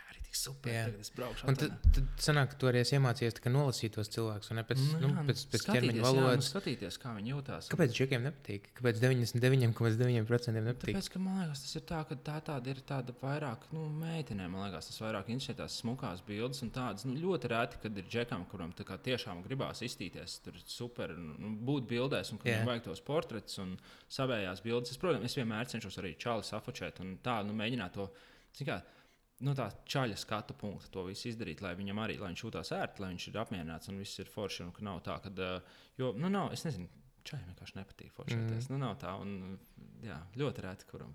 Tev patīk focēties? Nē, Nē ne? es arī viens no tiem 99, kurus 9 no tiem. Nu, tas ir viens no visiem, palielam ļoti rēti, kuram vispār patīk. Nu, kā, jā, Ja tikko es redzu, ka ir pagriezta kamera pret mani, man uzreiz tāds, oh, oh, nu, jā, jā. Ķipa, nu, ko man tagad darīt, kā man jāstāv, kā man jāsēž. Nu, jā, ko man darīt ar rokām. Es, nu, tas, tas, jā, tas ir visiem. Un, un vienkārši tā fotografa darbs ir daļai atbrīvot, nu, ne daļai ļoti atbrīvot to cilvēku, lai viņš jūtās brīvi. Un, viņš, un sliktākais, ko var izdarīt, ir citu, ir atbrīvojies. Nejūties nērti. Jā. Pateikt tieši to. Nu, nevar, un tā, nu, ļoti nu, jābūt tai komunikācijai super pozitīvai ar to cilvēku. Tur jā, čau, nu, jāievirz viņu tajā. Un ļoti var redzēt, kas tā kā galvenā darās pēc tā, kā, kas acīs ir. Nu, kā acis ir. Un tad, nezinu, tur piemēram tādas vienkārši, nu, ja, ja tā kā no modeļa, nu, ja, tu, ja tevi focē, mm -hmm. tad tāds rītīgi labs padoms, piemēram, nu, tev kaut kādā, ja tev vajadzēs kaut kādu bildi, tev kāds focē, tad tu vienkārši domā galvā kaut kādu. Tas nav jābūt saistītam. Domā vienkārši galvā kaut ko pozitīvu, pirms kaut kāds atvaļinājums vai kaut kas tāds, kas tur, nezinu, arī kaut kāda trika, ko tas Jā. uztaisīs. Tu domā, un tev uzreiz acīs iedegās, ah, jā, es tur mocīju, tur šitā, iz... tur bija tik krūts treniņš. Jā, un, un vienkārši nu, tādas tā kā, ir kā basic lieta, bet uh, uzreiz acīs ir cits skats. Jā, Un tā bilde izstāsta pavisam divas dažādas lietas, nekā ka tu vienkārši tāds tā kā briedim iespīdināts. Tās dievi, the headlights, es nezinu, kā tas lat, nu, ja tas Mhm. teiciens, jā, ka ja tev iespīdina acīs, ja tālās gaismas briedim. Tu, nu, tāds, jā. Un, nu, jā, lai dabūtu to, lai tā bilde būtu dzīva, palielam, lai viņi nu, nebūtu tikai vienkārši nolikts manekens, kas stāv. jā um, tu, tu minēji pirms tam, nu, mēs pirms tam runājām, nevis runājām, bet man rakstīji, ka tu, tev sanāca nokavēt kāzas kā fotogrāfam. Mm -hmm. Norvēģijā tu nokavēji kāzas kā fotogrāfs. Mm -hmm. Un kas notika? Ai, nu, tur bija tāds baisais īstenībā. Tas bija, tās bija jā, kāzas, kuras braucu, lidoju, lid, lidoju uz Norvēģiju. Un man bija san, sanāca tā, ka um, sā, nu, tā kā divu dienu kārtas. Es, kad braucu uz ārzemēm, ik pa laikam gadās, kad es divas dienas fočēju. Jo mm. pirmajā vakarā ir parasti rehearsal dinners, it sevišķi tās kārtas, ir, kur aizbrauc visi, kā ir aizbraukuši uz to vietu. Tad vienkārši palielinām tā ģimene satiekās tajā iepriekšējā vakarā. Tur vienkārši tāds nu, pasēdēšana, nekas tur svarīgs nenotiek. Vienkārši satiec, nu, kā tu aizbrauc, satiec savu ģimeni. Visi Tur liela daudz radi, draugi, visi tur nu, tāds vienkārši tusiņš iepriekšējā dienā pirms kāzām. Un tā bija plānots. Un tad, uh, tad kad mēs nobukām, es ar pāri sazvanījos, viss tur, nu, tā kā viss tur, tā kā, nu, nu, līguma parakstīja, viss, tad, tad, tad tas bija tā plānots. Un tad kaut kā nākot tuvāk klāzām, viņi uzrakstīja, ah, mēs izdomājām, ka mēs ceremoniju mums ir tajā iepriekšējā dienā. Es domāju, nu labi, es, es tur jau es laicīgi paspēju. Viņi tur saka, mēs, viņi pirka biļetes uz to. Viņi bija nopirkuši man biļetes eh, nu, tajā dienā, tajā Jā. yeah. pašā dienā.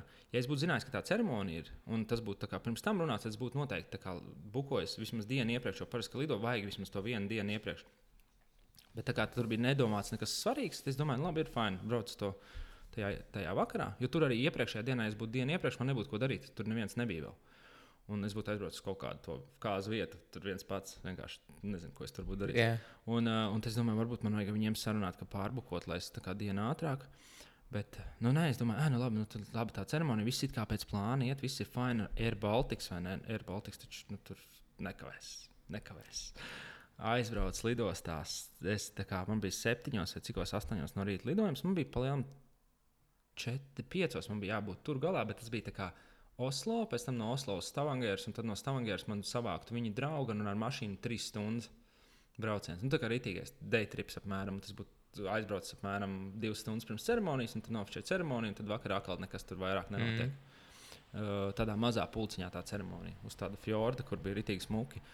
Un, um, jā, es aiziešu to lidostu, un viss tur es uh, domāju, tūlīt kāpšu lidmašīnā iekšā, un papām, te kaut kā cilvēki nenāk. Tur kaut ko, viss tur kaut ko skaidroja, es kaut ko klausījos vēl uz austiņām, kaut ko tur nezinu. Kaut, un kaut grāmatā, ko un es, galvenais saprotu to, ka tur kaut kas kavējās, labi, es tur gaidu, gaidu. Saprotu to, ka tā rītīgi kavējās. Es eju tur uz to, ir tur tas, um, nu, informācija, kur tā kā uzzināt, cik ilgi jāgaida. Tur tāda rinda, vienkārši kosmiska rinda. Nu, tā, kad es tur visu dienu gaidīju tajā rindā, un es pat, ja es izstāju to rindu, es nepaspēju uz to lidmašīnu, jo viņi tā aiziet tomēr. mm -hmm.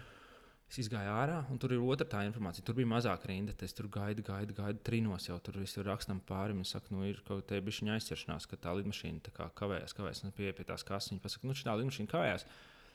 Bet iespējams, viņa vispār ne, nu, tā nelidos šitā. Tad viņai tur kaut, kas, kaut kāda problēma ir. Un, jā, man viss ir zeme, jā, zeme zem kājām pazudis. Es domāju, no nu, ārprāts, rītīgi slikti. Nu, nu, rītīgi slikti. Un, Un, un tad es uh, uzprasīju, viņa teica, ka ir nākošā lidmašīna, pārlikt man uz to nākošo lidmašīnu. Bet, ja es to lidoju, tad es nokavēju, nu, noteikti nokavēju to, to, to pāri, kas man savāks. Jā. Tur uz vietas un aizdīs. Tad, bet es sarunāju, tad nu, ar Līgavu sarakstījos, tur visu laiku sarakstījos, sazvanījos. Viņi citu sarunāja, bet es tāpat kavēju to lidmašīnu. Beigās, neapalēm, beigās tur neko nevarēja izdarīt. Vienkārši. Nu, tā, ka nekas nu, nav tavā varā, nu, neko tur nevar izdarīt. Un ļoti labi, ka viņi bija super saprotoši. Un, uh, jā, viņi, nu, vis, es, es arī tur mēģināju meklēt kaut kādās fotografu grupās, tur aiz, nu, fotografu, ko atrast. Sev vietā, jā. Nu, tā aizstājēja palielināt uz to dienu, bet beigās viņai bija kaut kāds no radiem brālis vai kaut kas tāds, bija, kas, tā kā, kuram ir pēdējā iPhone. kuram ir fočiks, un tad es viņam pasniedzu kursus apmēram kaut kādas stundas laikā. Yeah. Īsais, īsais kurs, kā fočēt kādas. Es viņam aizsūtīju paraugus, apmēram kādām bildēm jābūt no ceremonijas. Tur vajag tā yeah. bildēt, tur Uh, nu, tā kā tās must-have bildes, kas tur būtu kaut kāda pirmā skūps, vai kad līga nāk pāri,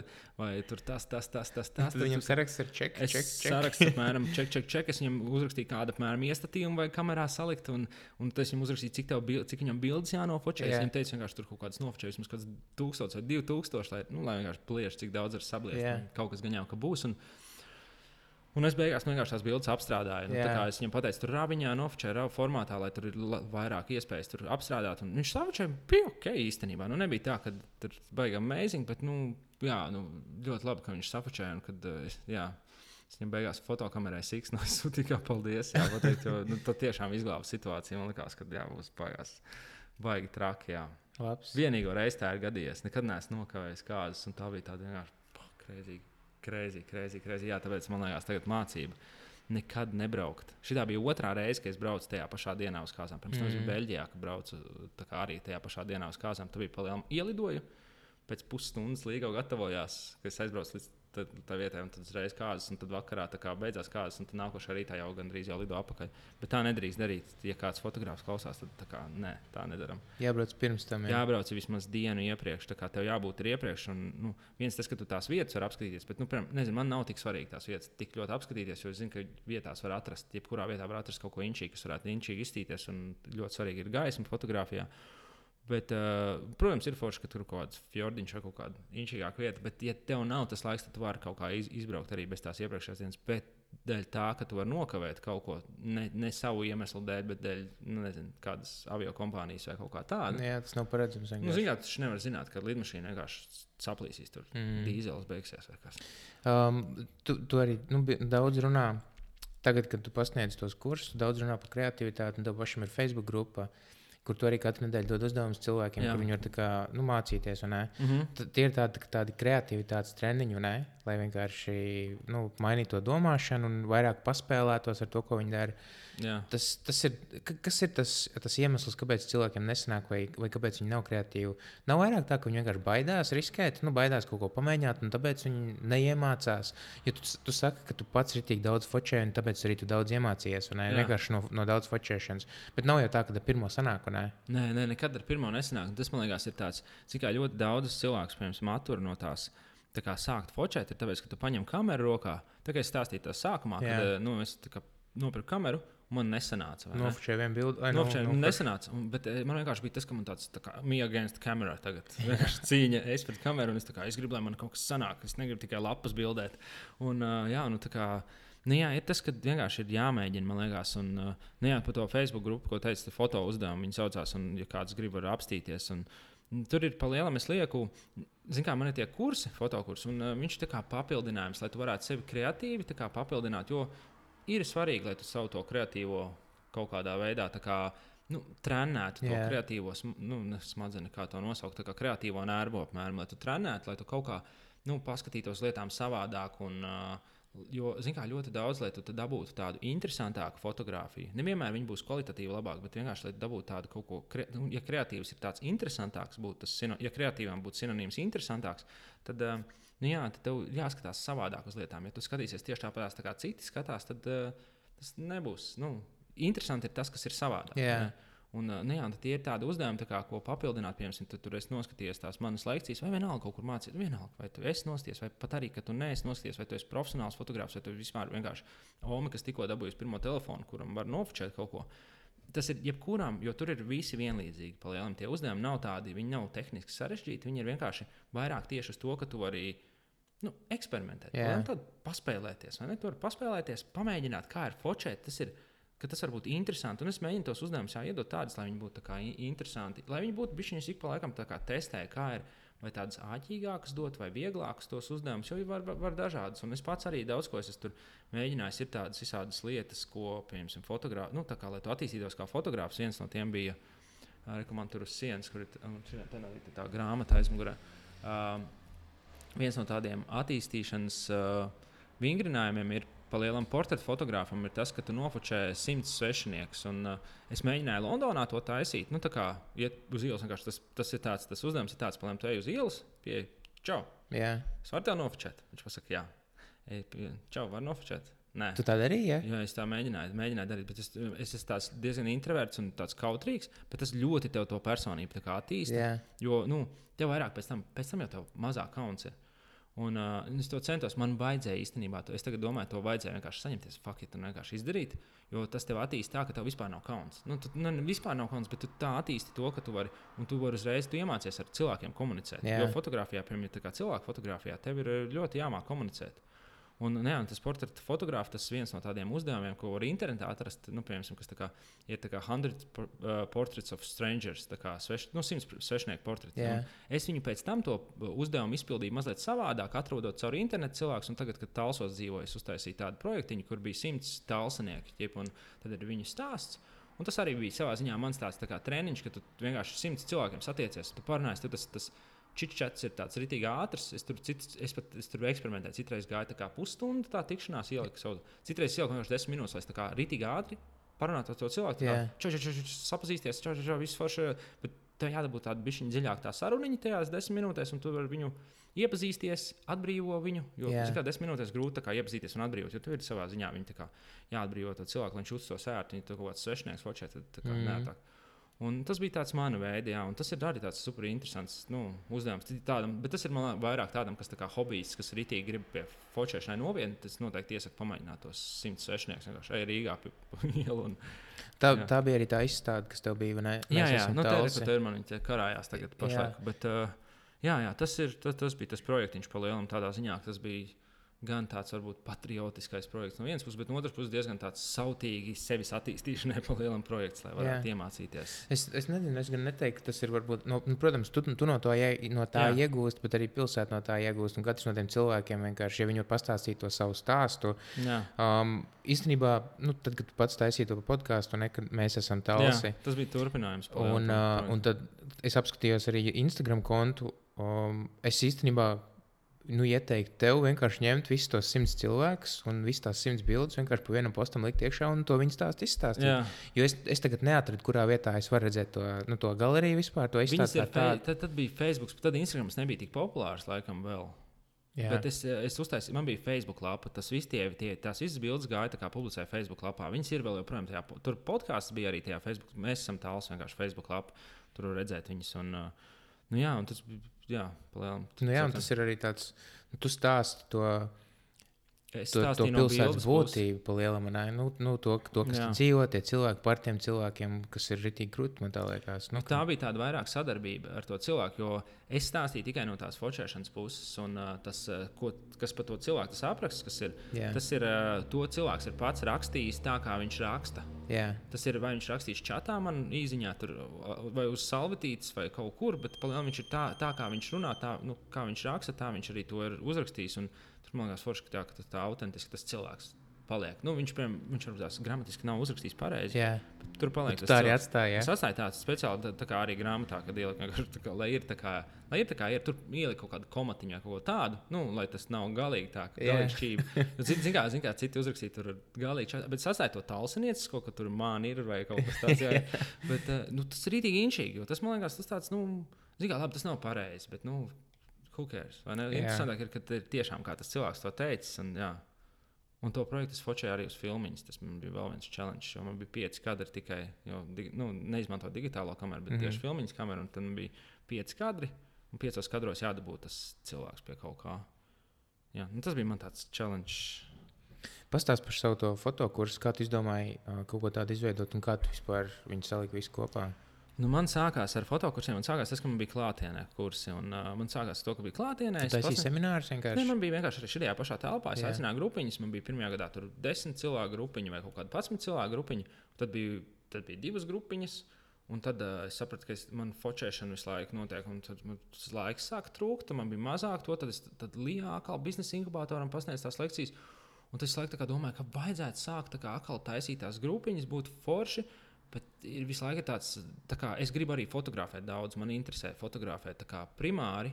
Man arī patīk stāstīt, pamācīt cilvēkiem. Man ir, nu, ir interesanti, ir tāds, nezinu, tā kā noķert to nu, tādu gandarījumu sajūtu var baigi noķert. Ja tu kādam esi iemācījis, viņam tiešām ir sanācis, vai tu pakonsultēsi, viņam, viņam reāli sanāk, o, Jā. krūti, tad es tā kā, o, forši, jā, zini, tad jūties tā kā daļai, esi viņam, nu, daļai arī esi tajā bildē piedalījies, ka viņš ir nofočējis, ka pēc tam forši. Nu, tu, nu, jā, ir tā, nezinu, tāda skolotāja sajūta. Un, uh, es nezinu, vai tā ir skolotājiem, bet ne, katrā ziņā. Un, jā, un tad es, tā, tā kā tas viss notika. Un man kādus divus gadus jau, man, pirms diviem gadiem pēdējo reizi bija divas tā, nu, tās grupas, kas bija kā klātienē, kuras mācīja. Un divus gadus visu laiku bija pakausīt, tas, ka nu, vajadzētu online pamēģināt uztaisīt kaut kādā veidā online, ka tu varētu arī sasniegt cilvēkus, ne tikai. Jo man bija cilvēki, kas man prasīja, kas dzīvo Rīgā, man Jā. daudz foto, fotografēšanas klientu ļoti daudz Rīgā. Un, um, Bet es varēju tikai tālsos, un es domāju, varbūt man Rīgā braukt kaut kādā telpā īrēt vai kaut ko tādu, bet nē, varētu online, varētu kaut kā online to uztaisīt. Jo tagad tas ir tik, un tad ir forši, ka tu, tu vari, nu, tas ir, tas pats jau vien ir pa lielam, nu, tās online vai, vai, vai klātienē. Un, uh, Es neuzskatu, ka tur ir baigā atšķirība, ka tur kaut ko cilvēks pazaudē vai kaut ko iegūst vairāk. Vienkārši tas ir. Nu, Es varu sasniegt cilvēku, kas dzīvo citur. Man bija tā, ka cilvēki prasīja, kas dzīvo Rīgā, ka Jā. mēs varētu varbūt Rīgā uztaisīt vai kaut kā online uztaisīt. Un tas tā divus gadus tā marinējās, marinējās tā doma, un uh, mēs bijām tagad atvaļinājumā. Uh, pirms Covid sākās. Un mēs atbraucām no tā, mēs tā aizemē bijām. Mēs braucot atpakaļ, mums sanāca tā, ka mēs dabūjām nopirkt biļetes ātrāk un atlidot atpakaļ. Un viss tur bija klepoju, man liekas, man ir korona. Jā, Man ir korona. Es biju pārliecināts, ka man ir korona. Es ielidoju, es tā kā aizgāju uzreiz uz testu. Jā, Un um, viņa nebija korona. Es biju vienkārši pārsteigts no tā, ka viss tas ziņās, kas, viss, nu, viss, kas notiek, jo mēs bijām Psiholoģiski bija korona. Psiholoģiski vienkārši korona. Un es biju arī pārdedzis saulē. Vien, un mums bija tur negulējis, pārdedzis saulē. Un viss kopā. Un vienkārši man likās, tur tā kā. Un jā, un karačs atbraucām atpakaļ. Un es sēžu mājās, zinu, kā man bija tā, kar, man bija tik un tā karantīna jāizsēž, mēs, mm. mums pa- pasaka, ka mums nav korona, bet mums tāpat jāizsēž, un nākamā dienā pazina, ka mūsu lidmašīnā vienam bija korona. jā. Un es tā, nu, labi, jā, nu, mēs sēžam mājās karantīnā. Mums bērni bija pie vecākiem. Tā kā mums mm, tik daudz laiks nekā nekad nav bijis. Ir tagad diviem bērniem ir maz laiks. jā. Bet, eh, tā, kad jā, tā kā bērns ir, ir projām no tevis, tad ir tik daudz, tā kā, oh, tu varētu tik daudz izdarīt. Vienkārši tik daudz brīvais laiks. Un, nu, jā, un galvā es sapratu, ka ir jātaisa ir tie kurs. Tagad ir īstais mirklis, kad es varētu kā, to saņemties un izdarīt. Un man arī daudz kaut kādas focēšanas atcēlās, kas bija. Man bija tā kā plāns, es atlidoju atpakaļ, un pēc divām dienām jābrauc focēt jau fotosesiju, un tad vēl, vēl, vēl, vēl, vēl. Un tas viss, protams, atcēlās, jo es biju karantīnā. Es taču nevaru braukt tur focēties kā karantīnā. Un, um, Nu, jā, un tad, eh, pa lielam, tad, tad pa lielam sākās tā doma, ka vajadzētu tos kursus uztaisīt tā. Es domāju, kādus viņus taisīt, vai taisīt tos, kas bija Lijā biznesa inkubatoram, kur uzņēmumiem. Un tas beigās izdomāju, ka varētu vienkārši taisīt tādu, to, kas ir kā, tas kurs, kas bija pa lielam, kad nāca klātienē cilvēkiem, kur tā vispārīgi izstāstīt par fotografiju, kas uh, der, nu, pa lielam der gan iesācējiem, Jā. kas tikko sācis, gan kam ir kaut kādas priekšzināšanas. Un manā tajā kursā nav tā, ka es uh, baigi tehnisks tas kurs ir. Tur es izstāstu par tām tehniskajām lietām, bet vairāk ir tieši uz tām svarīgākajām lietām, kas fotografē. Jo, kā jau teicu, arī sākumā, ka tās tehniskās lietas ir tādas, ko tu iemācies, tās izstāsta, kā iemācīties, un viss. Tad tu vari turpināt focēt, un, uh, un, un tas viss ir tā, lai darētu gan ar telefonu, focējot, gan focējot ar kameru. Un tad vēl ir, uh, kas man bija, kad es mācīju biznesa inkubatorā, kad uh, kas man liekas ir rītīgi ērti, ko es pats izmantoju, arī kad tu nofočē ar kameru. Ir tāds uh, iPhone, vismaz ir tas karš lasītājs, arī nu, Androidiem arī gan jau ka ir viņš. Tas karš lasītājs, kur iebāz, ieliec atmiņas kārtu, ieliec telefonā vai caur Wi-Fi aizsūta to bildi, un telefonā ātri Lightroomā var apstrādāt mm -hmm. to bildi.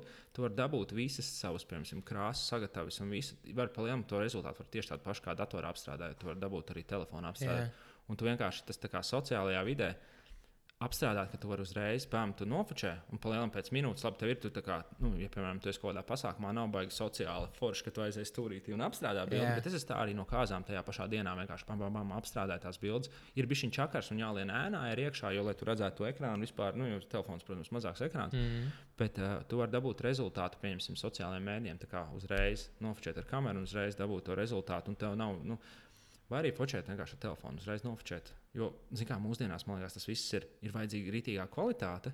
Un Instagrams ir tik prasīgs, tas ir nenormāli. Nu, kad uh, vajag kvalitāti, un viņu vajag tagad. Un, jā, nu kā lai to, jo, nu, lai tas nav jāmarinē ilgam laikam. Un tādu vienu bildi var ātri uztaisīt caur telefonu. Tā kā tš, tš, tš, viss saliek, un viss gatavs, un tur ielikt internetā, un viss ir. Un, nu, jā, un palēnām, jā, tas kursiņš bija tāds, gan, gan kas, kas dara dara visiem. Un viņš arī tajā pašā laikā dara tiem cilvēkiem, kas vēlās fotografiju, varbūt kā hobiju, nopietnāku hobiju attīstīt, vai varbūt iespējams kaut kur strādāt kā fotogrāfs. Nu, viņš, protams, to neiemācīs tā, kā biznesa pusi un, un tos visas tās pārējās lietas tur jau vēl tālāk ir jāiet. Bet nu, vismaz to pamatu iedos. Jā. Pamatību kuram cilvēkam, kādam kuram kuram uzņēmējam, um, parastam vienkārši džekam, varbūt tās, uh, kurš grib iemācīties normālāk fočēt, jā. labāk Instagram. Instagram husbandam. Instagram jā. husbandam, jā, jā. Sievu uzdāvināt. Ja tev sievai patīk Instagramā likt bildes, tad tev noteikti vajag. jā. Nu jā, nu jā, tā ir. Jā. Sanāk, ka tu, viņu, nu, tu jau biji pamēģinājis, un tu zināji, kas ir tās lietas, kas tev jāiemācās nu, tajā kursā. Jā. Jo tu jau pirms tam biji kā, dzīvē stāstījis to cilvēkiem. Jā, tas nebija. Tāpēc tev bija vieglāk sastruktūrizēt visu to informāciju. Jā, jā. jā tas ir nu, gan, gan arī tas stils, kā, kādā es viņu vadu, to, nu, tās lekcijas arī. Un, jā. un arī tas, ka nu, tas saturs pats, es saprotu, kā tā kā. Nu, tas bija jau no iepriekšējā. Protams, tas saturs jau visu laiku ir arī tāds. Nu, kā teikt, man arī tie kursi ir pašlaik, ir viņi daļēji viņi ir pabeigti. Mm -hmm. Bet uh, arī man jau tur, nezinu, idejas jau rosās, ka vajadzētu vēl bišķiņu papildināt, to vajadzētu vēl, vēl pielikt klāt, vēl kaut ko pielikt, vēl kaut ko pielikt klāt. Bet jā, viņi ir tādi visu laiku mainīgi. Bet, nu, palielam tas ir tāds, tā kā tas pamatiņš, kas ir, kas ir tā, ka tu vari palielam. No, nu, man viņa saucās no idejas līdz apstrādēji. Yeah. Tas palielam ir tā, ka tu no nulītes vari atnākt un iemācīties. Un tajā pašā laikā cilvēks var arī atnākt ar priekšzināšanām un paņemt kaut ko. Jo, zināmā mērā, pieņemsim, ja kā, es arī, kad es kaut kādus seminārus apmeklēju vai kaut ko tādu, piemēram, bieži vien cilvēkam vajadzīgs ir tas apstiprinājums, tu jau to zināji, vai ne? Yeah. Kad, nu, varbūt tev, tev, tev var tā gadījies, ne? Yeah. Kaut kādām, ka tu esi, kā, kādi ies tur izdara šito, šito. Tev vajag, lai eksperts pasakā, ka tā ir pareizi. Tā ir pareizi. Tāpēc, ka tagad ir tik daudz informācijas, tas, ko, nu, tas, ko tu saki, nekad es varu atrast neskaitāmus video par to, kā focēt. Un te īstenībā Šo būtu ļoti svarīgi saprast ļoti daudziem cilvēkiem, kas, kas klausās, varbūt tās arī kas neklausās. Ka tu tās savas zināšanas, kas tev ir, tu sapako viņus kompaktā veidā Jā. un pa punktiem vienkārši iedod svarīgāko, kas tam cilvēkam nepieciešams. Mm -hmm. Jo, ja es tagad focētu vai mācītos focēt, es droši vien līstu internetā un es pavadītu neskaitāmas stundas. No, Bet tad, kad es nopērku kursu, es zinu, ka, oh, rekur. Uh, tas ir tas, kas man ir jādara. Jā. Solis pa solītam, un viss. Un sanāk, ka tu vienkārši tu man to informāciju sastruktūrizē un iedod nu, kompaktā veidā. Tur jau ir tā lieta, jā. Nu, piemēram, es pats arī meklēju, nu, es pats, kad mācījos fotografēt, man tas desmit gadu laikā bija. Es, nu, visu to var atrast. To, ko es stāstu, to palielam var atrast jā. internetā. Visu var atrast. Nu, visu var. Tur, jā, internetā protams. ir informācijas caurēji. tur var visu atrast. Bet, tā kā salikt to visu kopā, kas ir svarīgais, kas nav svarīgais. Jo, piemēram, es kā mācījos, es gribēju iemācīties visu. Man gribējās, nu, rītīgi, es tur padziļināt, kā kreizīmē man gāja iekšā visā tajā fotografijas lietā. Bet uh, ne visiem tas ir vajadzīgs, ne visi to grib. Un, uh, nu, ir vajadzīgs, man liekas, ļoti noderīgi. Nu, nevis ir vajadzīgs, ir ļoti noderīgi, ka tev kāds pasakā, piemēram, tev vajag iemācīties tikai to. to šis teis ir to, svarīgi, šis nav svarīgi. Jā. Tagad tu tērē laiku kritīgi daudz lietai, kur nemaz nebūs tik svarīgi vēlāk. Jā, kad labāk ir palielināt. Ja, ja man būtu tagad jāsāk, tā kā Tas nav tā kā, piemēram, pārdot kursu, bet es, vien, es vienkārši ietu kaut kur. Es izietu kaut kāds pats, izietu kursus. Es biju, kā, man, es biju tāds spītnieks, varbūt bišķiņas. Kādā ziņā? Nu, tā kā, kā uztaisīt tad, kursu? Nē, tad, ne, tad, kad es pats mācījos fotografēt. Tad, kad es pats mācījos fotografēt, man bija tāds uzskats, ka es taču esmu rītīgi gudrs jau gan jau pats. Pats atr es taču atradīšu, nemaksāšu nevienam. Es atradīšu, es atradīšu, es atradīšu. Es atradīšu. Un, uh, es domāju, es būtu kādus, varbūt divus gadus točni ietaupījis. Šitā ten vienkārši aizjūt, samaksājot. Yeah. Un var, es būtu iztērējis tur varbūt 200 poundus vai kaut ko tādu. Nu, es būtu vinējis katrā ziņā. To, nu, tas daudz ātrāk būtu ticis uz priekšu, sapratis, kas man jādara. Un es nezinu, kāpēc tas bija stulbs. Jā, bet, yeah. bet jā, nu, man liekas, tas, ka. Nu, ir vienkārši ir vieglāk, tā, ka tev kāds izskaidro un pasaka tās lietas, kas tev vajadzīgas zināt. Ir nevis tā kā visu iet meklēt. Un, jā. Tagad tu vari savilkt kopā, um, kas ir tās svarīgākās īpašības. Nu, tieši par fotografēšanu. Tavuprāt, svarīgākās īpašības fotografam, nu, kam būtu jābūt labam fotografam? Tas ir divi, divi atšķirīgi fotografiji. Piemēram, viens ir fotografs, kuram nofotografēt priekš sevīm, fotografēt sociālajiem mēdījiem, vai fotografs kā abiem strādā. diviem. Abiem diviem. Tad tur būtu divi atšķirīgi. Nu, piemēram, tādam Tam pirmajam es sākšu ar to, kas kā, tas vienkāršākais, lai, lai tu vispār dabūtu to pamatu, lai tu varētu kā, normāli nofočēt. Tev jāsaprot, ir eh, fotografijā pati svarīgākā lieta ir uh, gaisma. Mm -hmm. Un, mhm. ja nav gaismiņa, nav bildīti, tad jāsaprot, kurās situācijās tu vari fotografēt un kurās iespējams, ka tev nevajag fotografēt. Yeah. Jo tas ir tāds, man liekas, tas, lai tu kā, Tu va, vari nofočēt, ja tu esi profesionāls, tu vari nofočēt visādās situācijās, bet īstenībā, ja tu esi sāk, nevajag ļoti daudz cilvēku. Es arī, tā, kad mācījos kursēs, ir cilvēki, ka viņi, kā, es viņiem izstāstu, tu nedrīkst fočēt šitajā situācijā. Viņi jā. speciāli mēģina aplaust tev tajā. Jā, jā. Skaties, man ir bijis tā, skaties, es māku tā nofočēt. Un, Tad pēc tam stāsta cilvēkam, bet redziet, tā ēnas ritīgas, trakas ēnas, pirms viņa tādā košā saules gaismā, ja tu fočē pa dienu, 12 pa dienu, ēna vienkārši krīt un uz acīm krīt, te lejā zem acīm krīt Jā. ēna, un izskatās, ka tu būtu divas dienas ballējies. Un uh, cilvēkiem nu, to grūtāk izskaidrot. Neizskatās, tas nav tāda laba gaisma. Un, uh, nu, jā, tā kā saprast, pirmkārt, gaismu saprast, Tas ir nenormāli svarīgi. Mm -hmm. Nenormāli, nenormāli, nenormāli svarīgi. Otrs ir saprast to rīku, ar ko tu focē telefons. Nu, saprast apmēram tā basic, vismaz to, kā ieregulēt un nofočēt. Tas nav tik svarīgi. Bet primārs gaisma. Tad kompozīcija, lai tu saprastu apmēram vizuāli, kā salikt. Tad eh, svarīgi ir krāsas, nu, saprast, kā krāsas darbojas, lai tu varētu tā kā stāstīt par to Instagram, feed, yeah. lai tur viss sajiet smuki kopā, lai nav baigais pārdeks. Uh, kompozīcija arī tas, ka tā, nu, ir visādi vairāk ir tie kompozīcija likumi, bet tāds viens ir tas, ka vienkārši noņemot kaut ko nost, tu pieliec klāt. Piemēram, ja tur ir um, bārdaks, bārdakā atkal cilvēks apjūka. Viņš nesaprot, kas ir galvenais. Nu, tas arī ne tikai pārdodot kaut ko, bet vienkārši arī skatoties bildi, ja tu redz, ka tur ir baigais bārdaks mm -hmm. aizmugurē fonā tev acis ietur uz kaut ko aizmugurē. Pirms tam skatos, tev tur ir bijis šī bārdeks aiz muguras. Yeah. Labi, ka to neviens neredz, bet tur es pirms skatos uz tām siksnām vai, vai kaut kur uz kaut ko. Un, nu, vienkārši nu, novērš uzmanību. Acis tā kā ceļo. Un, jā, tas ir.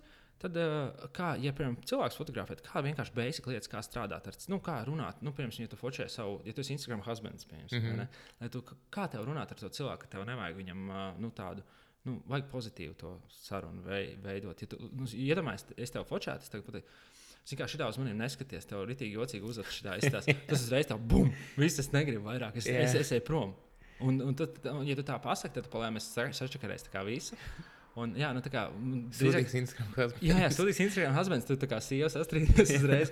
Bet, nu jā, nu tā vietā vienkārši pateikt, ah, pagriezt tur zodiņu, tā tev iztīsies labāk, tu tur smukāk. Tajā. Nu, vienkārši to, nu, to pašu pasaki tikai citādi. Pozitīvi. Jā, un tas ir rītīgi svarīgi. Tas ir, jo tu vari vienkārši sabojāt visu. Jā, tā, tā vienā, komunikācija arī vienā, svarīga. Vien, vienā mirklī. Komunikācija un uh, apstrāde bildēm, kas arī ir, jā, apstrāde arī ir svarīga. Un uh, bildi vienkārši mācīt basics, saregulēt bildēm, apstrādē, lai viss smuki izskatās. Nav nu, tāda, tā kā, man liekas, ļoti daudz uzskata, ka fotogrāfs tur Photoshopā visu tur burvis ņemās, tur visu dara tikai Photoshopā. Jā. Es uzskatu, tā, ka tu visu vari izdarīt, nu, lielāko daļu var izdarīt nofočējot. Pirms, nu, tā, kad tu fočē, tu vari paskatīties līdzi, lai nav dubultzodi, lai nav jāņem no dubultzodi. To visu var izmainīt, lai nav nekāda šitien ten rokas piespiestās, šitā saucās padušu riepa. Yeah. Lai viņi nav, lai nav padušu riepa vai kaut kādas citas riepas, lai nav redzams. To visu var noslēpt vai neparādīt, teikt. Un to var arī, tas arī. Man parasti draudzene saka, ka tad, kad jāfočējās, ir, ka, es nedrīkst turēt rokas kabatā. Tas ir sūdīgi, ja tā nedrīkst darīt. Nu, nē, tas nav nav, nav tik traki. Vienkārši kā izstāstīt, lai nestāsta, ka kabats biljards notiek. bet tā, palielam, tas nav nekas traks. Es bieži vien saku, lai liek kabatās rokas, yeah. bet tā, lai tā kā, nu, jo, zin kā, rokām vienmēr ir problēma, ko darīt ar rokām. Un tad kaut kā viņas jānodarbina, tāpēc vienmēr nodara kaut kas, ko tu turēt rokās. Nezinu, piemēram, ja tur kaut kāda korporatīvā fotosesija, tāpēc visas tās bildes ir ar pilspalvām rokās. Mm. Un, jā, bet, nu, vienkārši, lai cilvēks justos ērti. Tā pilspalva nav vajadzīga tajā bildē. Viņa vienkārši, lai cilvēkam ir pie kā pieturēties. Un, uh, nu jā, apstrādāt, kas, kas, bija, kas tur bija. Tur bija nu jā, tie pamati, kā apstrādāt gaismu. gaismu. Nevis pamati, kā apstrādāt, pamati, kā fočēt, tā kā tehniskās tās zināšanas, kas ir svarīgas, lai tu viņus iemācies un aizmirst par viņām, lai, tu, lai, lai tev par to nav jādomā. Tad, Jā, tas, tas ir, tas, ir tas, tas pamats, kas ir, tas ir tajā arī, kas man piemēram kursā ir tas, Jā. tas pamats. Bet, uh, ja tu gribi kā profesionāli fotografu, tur ir uzreiz tā komunikācija next level. Tur jau, protams, ir kaut kāda biznesa pamata vajadzīga vai kaut kas tāds. Tur ir jāmāk tev tai komunikācija. Nu, ļoti svarīga ir tā komunikācija. Mm. Tad, protams, ir jābūt uh, tai kreatīvai domāšanai. Tev jāatrod savs tas kaut kāds rokraksts vai stils. Un to rokrakstu vai stilu tu vari tikai atrast tad, ja, kā es teicu, go crazy vienkārši fočē visu laiku. Un jo vairāk tu fočē, jo tu nu, kļūst vienkārši labāks fotogrāfs. Jā. Tas ir neizbēgami. Ja tu... Vienkārši jāiegūst stundas, ir nav nekāda cita varianta. Jā, es, piemēram, tagad, ja tā skaita, nu, es tā kā kaut kādas apmēram, es nezinu, desmit vai bišķiņu vairāk gadus esmu fotogrāfs vispār, tā kā man interesē fotografija un es kaut ko fočēju, strādājot vai nestrādājot, bet tagad pēdējo piecu gadu laikā, tāpēc, ka esmu pilnu laiku fotogrāfs, es esmu iespējams nofočējis, fočējis vairāk nekā citi cilvēki, kaut kādos 40 gados. Nu, piemēram, nu, es nezinu, man tur kāzām nu, ja ir piemēram fotogrāfs, kas tāds hobija un hobija daļai profesionālais fotogrāfs, kas tā kā fočē, bet strādā kaut kur, viņš piemēram nofočē vienas kārtas nedēļā. Un viņam tur kaut kādos, nu, ja viens kārtas nedēļā, vasarā, piemēram, viņš nofočē 12 kārtas.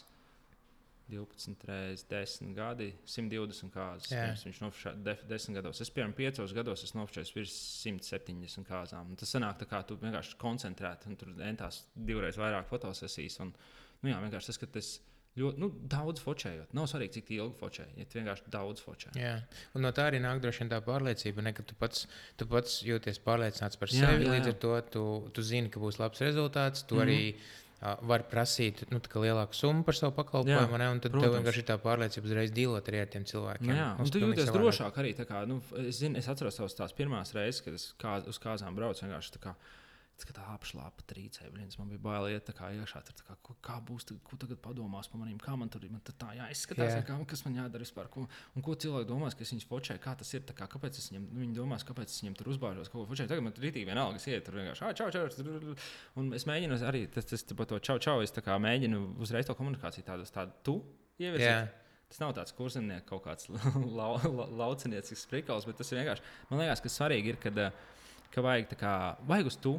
Vajag uz to, ja mēs runājam, tad vajag uz to, un tad jūties brīvi. vai ne? Ja tu arī tādam vecākam cilvēkam gados, no čau, kā tā vieta, un tu forši Mm. tā.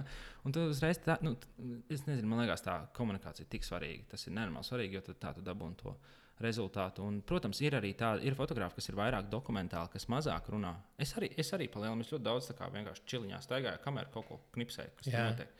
Un neiesaistos tajā, kas notiek. Bet eh, tad, kad es iesaistos, es cenšos nu, to, to, to komunikāciju. Kā Ir pie tā piestrādāts, tā teikt, tā, tā, tas, tas, kā runāt ar cilvēku. Kas tur vēl bija tādas lietas, ko vajadzētu profesionāli, vai ne? Mhm. Nu Jā, palielinām viss tas, ko es stāstīju, kas ir vajadzīgs tā, lai basics sāktu, bet tikai next levelī. Tur vienkārši jābūt iemaņām, jāzina. Nu, jā, profesionālim jāzina, ir jāmāk iziet no situācijām, jo bieži vien sanāk, nu, lai tu nesačakarētu neko. Ceļš kāzās, tev ir tikai, iespējams tikai viena reize iespēja. Tev jābūt gatavam tā, ka tu tā kā nesačakarēsi, nedrīkst neko sačakarēt. Nu, tā kā nedrīkst vienkārši. Tu, tu nevari vienkārši pazaudēt kādas bildes, pieņemsim, vai nu, tu nevari sačakarēt. Tev ir jāiziet, tev jā, jāmāk profesionāli iziet no situācijas, tev jābūt gatavam jebkam un iziet no situācijas. Jo, piemēram, ir ar gaismu ir tā, ka citreiz viņi var nebūt. Tur kaut kādā atrapties kaut kādā melnā telpā, kur nekā nav. Un tev jāmāk iziet no tās situācijas. Ja tu nemāki, tad you're fucked. Mhm. Jā. Tu, um, pirms, pirms mēs sākām runāt, tu arī minēji vienu grāmatu, kas tev baigi pamainīja domāšanu. Un tu, tu minēji, ka baigi daudz ir uh, tieši tas, kas galvā derās. Kas tā par grāmatu? Ko, ko- tas nozīmē? Ir tāda- pamainīja? become a free range human. Tā bija, nu, viņi, es nezinu, vai viņi visvairāk mani pamanīs, bet tā bija tāda pirmā grāmata. Es tad, kad, eh, tad, kad gāju, nu, kad Anglijā vēl dzīvoju, es nopirku to grāmatu. Es tur staigāju vispār Londonā pa visādiem tiem grāmatu veikaliem, skaties, kaut ko par fočēšanu. Es saku, man bija, tas bija tāds laiks, kad es vienkārši grūdu sevi iekšā, cik var iegrūst visu informāciju, ko vispār fočēšanu. mēģināju. Tur bija tāds viens veikals, kurus man liekas dzīvoju. Katru darbdienu gandrīz iegāju iekšā un skatījos, ka tur tādu grāmatu varētu nopirkt, to varētu palasīt. Jā. Meklē, meklē, meklē, visu laiku kaut ko tur. Tik tu attīstīji ne tikai savas tehniskās iemaņas, uz focēšanu, bet vispār uz visu. jā, Vispār tā kā- arī es arī par biznesu lasīju, un visu, nu, visu kaut ko mēģināju attīstīties, lai es pēc iespējas vienkārši būtu labāks, Jā. labāks un gatavāks tam, ka es būšu freelanceris. Jo es taču nezināju, kas ir freelanceris, kā Jā. tas vispār ir, kas, kāpēc, nu, kā, kā tas vispār notiek. Un, uh, um, nu jā, un, uh, un tā, tā grāmata, viņa saucās. To become a free, how to become a free range human. Un angļu valodā tas uh, free range ir uh, tā kā olām, zina, tā kā vistas, uh, free range vistas. Ir tās, kas tā kā sprīvi staigājošās Jā. vistas, un tur ir tas tā kā jociņš, ja priekšā tajā nosaukumā, kā tu vari būt, nu, kļūt par tā kā to brīvi staigājošo vistu. Jā, vai ne? Un tā, tā grāmata, jā, man tas, tas, tas jociņš uzrunāja tam vākam. Es lasīju, tur bija par to, kā, nu, tā kā palielam. Kā kļūt, kā pāriet no tā nu, nu, nu, 9 to 5 palielam un uh, kļūt par freelanceru un no pie sistēmas vērga palielināt. Jā, jā, palielam, lai tu nestrādātu pie kāda cita, bet uh, tā kā būtu pats pie sevis strādāt. Jo, mm. zin kā, strādāt pie cita arī nekas slikts nav. Strādāt pie cita ir forši. Jā, nu, var, ir, Mazāk forši, ir, ir uztraukties, tā drošība. Ir, jādomā. Jā, un uh, tas ir katram cilvēkam ir savs. Nevar teikt, ka tā kā, visiem tagad vajadzētu būt freelanceriem. Ja tā būtu, tad brīnums būtu baigās ziepes. Jā. Kas, jā. Bet, uh, bet jā, nu, katram ir savs. Bet uh, nu, jā, nu, tā, ka tu, tev ir tā brīvība, ka tu, tev ir tā brīvība. Freelanceris man liekas pat īsti nenozīmē to, ka tu mazāk strādā un tev ir brīvība. Es kopš esmu freelanceris, es esmu strādājis daudz, daudz vairāk man liekas, nekā jebkad. Bet, uh, nekad nav tā, ka tas dar- darbs beidzās visu laiku. Kaut ko, vienmēr var kaut ko uzlabot. Ja, piemēram, tev nav darbs, kas tev maksā, tu varētu vienmēr, nu, vienmēr var izlasīt grāmatu vai attīstīties. Jo tas arī savā ziņā, piemēram, man darbs kā fotografam ne tikai ir tas, ka es, uh, nu, ne tikai tas, ka es focēju un apstrādāju bildes, es arī runāju ar klientiem. Es arī attīstos pats visu laiku, nu, kā, lasu grāmatas, eju uz semināriem. Nu, kā, mans darbs ir man būt labākam, uzturēt sevi kā, kaut kādā formā. Tāpat tās, tā kā, nezinu, fitnes treneriem arī ir jākačā bicīts, vai ne? Un man ir jākačā vienkārši savu kaut kādu tā fotografu acis un jā, jāattīstās. Es gribēju te prasīt, kas tev nāk prātā, kad, uh, kad tu dzirdi vārdu salikumu Constant Progression Project. Nu, tā, Tu tikko labi paskaidroji, man liekas, jā, jā. Nu, tas tā, tā kā nu, vispārīga attīstība, jā. jā, tāda ongoing attīstība, jā, constant pro progression. Jā. Um, iedomājies, ja tev, tu vari pateikt, tu vari likt cilvēkiem darīt kaut ko 30 dienas, un viņiem tas jādara. Viņiem nevar būt pilnīgi nekāda attaisnojuma. Jebkās, jā. Kas tas ir, ko tu liksi viņam darīt 30 dienas? Kaut ko smieklīgu. Nē, vienalga, kaut, kaut, kaut, kaut ko vienalga. Kaut ko smieklīgu, vērtīgu. Nē, bet, bet atkarībā kāds būtu tas mērķis, ko dabūt no viņiem. Uh, nu, A, ko es gribētu no tiem cilvēkiem? Kas tie būtu par cilvēkiem? Jebkurš cilvēks vienkārši. Kontekstu. Um, jebkurš cilvēks vienkārši vienam. Kaut ko, kaut ko vērtīgu, no, no kā viņi sev kaut ko iegūt. Kas, kas ir tas, kas viņam būtu jādara 30 dienas? Ja, kā attīst, ja, ja piemēram, kā attīstīties kā fotografam, es viņam noteikti, zināmā mērā, man liekas, tas ir tāds, jā, lai tu kā dabūtu kaut kādu habitu, lai iemācītos kaut ko. Tev ir kaut kāda noteikta laika, tur nezinu, ir dzirdēts par tām 21 dienu, ka tev ir jā, jādara tas visu laiku. Jā. Bet, nu, palēnām, jā, jo tu vairāk kaut ko dari, tad uzlabos. Un es, es, tad, nu, es nezinu, dotu uzdevumu, kad ir īstenībā par šo uzdevumu man ir doma tajā manā tajā grupiņā, kad uh, pa lielam uztaisīt tā, ka 30 vai nu, es biju domājis nedēļu, bet pa lielam, uh, kad tu uzliec dienā modinātāju, trīs reizes dienā. Yeah. Un tajā mirklī, kad tā noskan modinātājs, tev jānofočē kaut kas. Un tas vienkārši piespiest cilvēku kā fočēt. Yeah. Nu, tās, nu, tā kā iedomājies, tev būtu modinātājs, yeah. tev trīs reizes dienā viņš vienkārši noskan, vai vienreiz dienā, vai vienalga, bet tev viņš pa lielam tā kā noskan. Tajā vietā, kur tu esi, tev ir kaut kas jānofočē. Un be creative. Yeah. Lielam, jā, es tā kā go crazy ar kreativitāti. Un, un tas man liekas tāds rītīgi. Challengeīgs uzdevums, vai ne? Nu, kā, un man liekas, arī baigi labais, baig labais veids, kā attiekt no tā, ko tajā brīdī cilvēks dara. Noskat modinātājs, vienalga, tu strādā vai ko piecelies, aizēj no oficiāla un ejā pauzē. Jā, jā. tev pauze kaut kādā, tu esi oficiālā, tev jāatrod oficiālā, ko, ko nofočēt. Un, nu, ir tā bieži fotografam arī, nu, ja, kā, gan strādājušam fotografam, vai arī pieņemsim, ka tu, tu fočē priekš savu kaut kādu brendu. Tu vienkārši nonāc situācijā, kad nu, ir nav ko fočēt. Tur, tur yeah. ziepes, tad, bet tad tev ir jāatrod, ko fočēt. Tur. Tev jāatrod, ko tur fočēt un ko nofočēt, lai tas izstītos labi. Un, jo nu, fotografija ir diezgan daudz tāda. Tas bija liekas, viena no pirmajām lietām, ko es par fotografiju izlasīju. Tā fotografija ir problem, problem solving. Palielam, tu risini problēmas visu laiku. Jo nu, tā ir. Piemēram, nezinu, sākās fotosesija. Es visu laiku fotosesijas laikā risinu problēmas. Pirmā problēma ir atrast, kur ir laba gaisma. Mēs yeah. ar pāri satiekamies, čau, čau, čau, čau. Runājoties, tur kaut ko sarunājoties, mēs, man jāatrisina problēma, lai atrastu labāko gaismu, kur vissmukāk izskatīsies. Mm -hmm. Es atradu to, ok, problēma atrisināta. Tad nākošā problēma ir, ko ar viņiem darīt, ko viņi tagad darīs. Tad izdomāt, nu, kā, kā viņi tur stāvēs, vai viņi sastājās kopā, vai viņi ies, vai viņi skries, vai viņi bučosies, vai viņi nezinu, jebko, ko viņi mm -hmm. darīs tad iedot kaut kādu to darbību, un tad sākās nākošās tādas mikro problēmas, ka tev jāstāsta, ah, viņam tur zodiņš nav, meitenē, piemēram, nav zodiņš, viņam saka, pasaka, ah, nu, viņš pasties uz augšu vairāk, tad paceļ, nu, paceļot zodu, vienkārši tev te nav. Nu, man nevar redzēt, man ir bārda, bet, ja nav bārda, tad nodzina bārdu, man uzreiz bija dubultzots. Bet, uh, Tas ir diezgan, diezgan tāda problēma. Ja nodzina bārdu, tad parādās dubultzots. Bet, uh, Jā, un, karači, ja tu piespied, jebkurš, kas piespied, tas ir tu, varbūt tievākais cilvēks pasaulē. Jā, tev būs dubultzots, ja tu piespiedīsi šādā galā, tev sānis, tad būs dubultzots. Viņi vienkārši var dabūt nost, paceļot zodu, bišķiņu uz augšu. Nu, tā kā mazliet, mazliet uz augšu, nevajag tā pārspīlēti, bet uh, bišķiņu uz augšu paceļot, tev dubultzots nonāk nost. Un, Nu, jā, un tādas ir laikam tādas problēmas. Vai tur nav tas pareizais skatiens, vai tas, piemēram, tas čels varbūt domā par, nezinu, kaut kādu mašīnas remontu vai darba problēmām tajā laikā. Ir, kā, tur jāpajokojās, kaut kas jāie, jāiemācās, kaut, kaut kas iekšā, kaut kas jāpasaka viņiem, lai viņi. Nu, Bieži vien kā, domājot soli uz priekšu, ja piemēram, foto, nu, fotosesija, tad tur tas uh, Nezinu, tur pasakā, lai čalis nolaiž kaklu apmēram. Tu, ej, nu, zini, kā, tu nevari uzreiz tā pateikt, vienkārši laiziņai kaklu. Tad tur viss ir jāsāk mierīgi. jāsāk tā mierīgi, mierīgi, mierīgi. Tad beigās tu viņam pasaki, kā tāds punch, zini, tā kā komēdijā apmēram. Tā kā, ej, ej, ej, tas, tas stories, stories, stories, punchlines, tā kā nolaiž kaklu, bet tu nesaki tāpēc, ka tā bilde būs normāla, seksīgā bilde būs, ka viņš laiziņai kaklu, bet tu zini, ka viņi sasmies. Yeah. Un tu tā kā ej uz to un tā kā saka, laiz kaklu palielu. Nu, nevienmēr es to saku tā, bet, uh, bet jā, nu tā kā, palielu darīt tādas lietas, ka tas aizved pie kaut kā. Un tad, nu, jā, un tas visu laiku ir tāds problēma, problēma risināšana. Un tad pēkšņi tu kā fočē, un tad pazūd saule. Un tev vajag uz otru pusi uzreiz fočēt. Tad tev uzreiz kaut kā jā, jāizdomā tā, lai nav tā, oh, viens tagad ir dirsā. Tu nevari cilvēkam teikt, ka dirsā viņi uzreiz, uzreiz skatāmies uz otru pusi. Jā, un visu laiku tādas risina tādas problēmiņas. Jā. Dinamiski izklausās tāds dinamisks ir darbs. Ir inčīgi, jā, ir inčīgi. Līdz kaut kā nu, jo vairāk tajā iet iekšā, tad ir in interesantāk. Man vismaz tā ir, kad uh, tas kaut kā, jā, laikam, jo vairāk es kā, iemācos apgūst, man interesantāk un interesantāk paliek. Jā. Mm -hmm. Um, es pielikšu droši vien kaut kādu saiti, man iedos, un tad cilvēki varēs uzzināt vairāk par tavu kursu. Mm -hmm, piesakot tev. Varbūt tas arī tiem, kam interesē, var piesakot vai Facebook grupai, kur var uh, taisīt tos uzdevumus. Tu saliksi, ja tur tas saites. Jā, tu man nu, viņi palielināt. Ir, ir tā Facebook grupa, ir uh, foto uzdevumi, vienkārši foto uzdevumi. Tiem, kas grib, ka, kas grib risināt kaut jā. kādus uzdevumus, kas grib vienkārši uzņemt interesantas bildes vai jā. vienkārši pamācīties būt kreatīvākam. Jā Uh, droši var pievienoties, droši vien apakšā kaut kur būs. Uh mhm. -huh. Un uh, kur vispār vēl, kas, kur vēl tev atrast? Mani var pa lielam visur atrast Instagram, Facebook.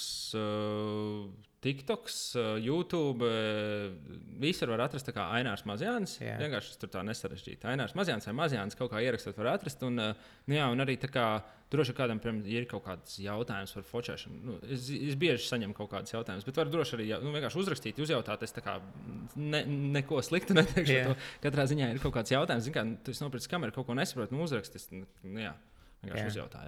Ok, um, paldies par tavu laiku. Tā kā tie visi, kas klausījās, Jā. uh, ja kādam interesē, kāds grib uzlabot savu uh, spēju fotografēt, vai vispār, ja ir kādi citi jautājumi, fotografiju droši rakstiet, jā. un uh, lai, visu, lai, lai labāks bildes top, lai viss top influenceriem un jā, jā. fotografiem vispārējo. Instagram husbandiem, jā. jā, dod paldies, ka atnāci. Paldies tev, čau!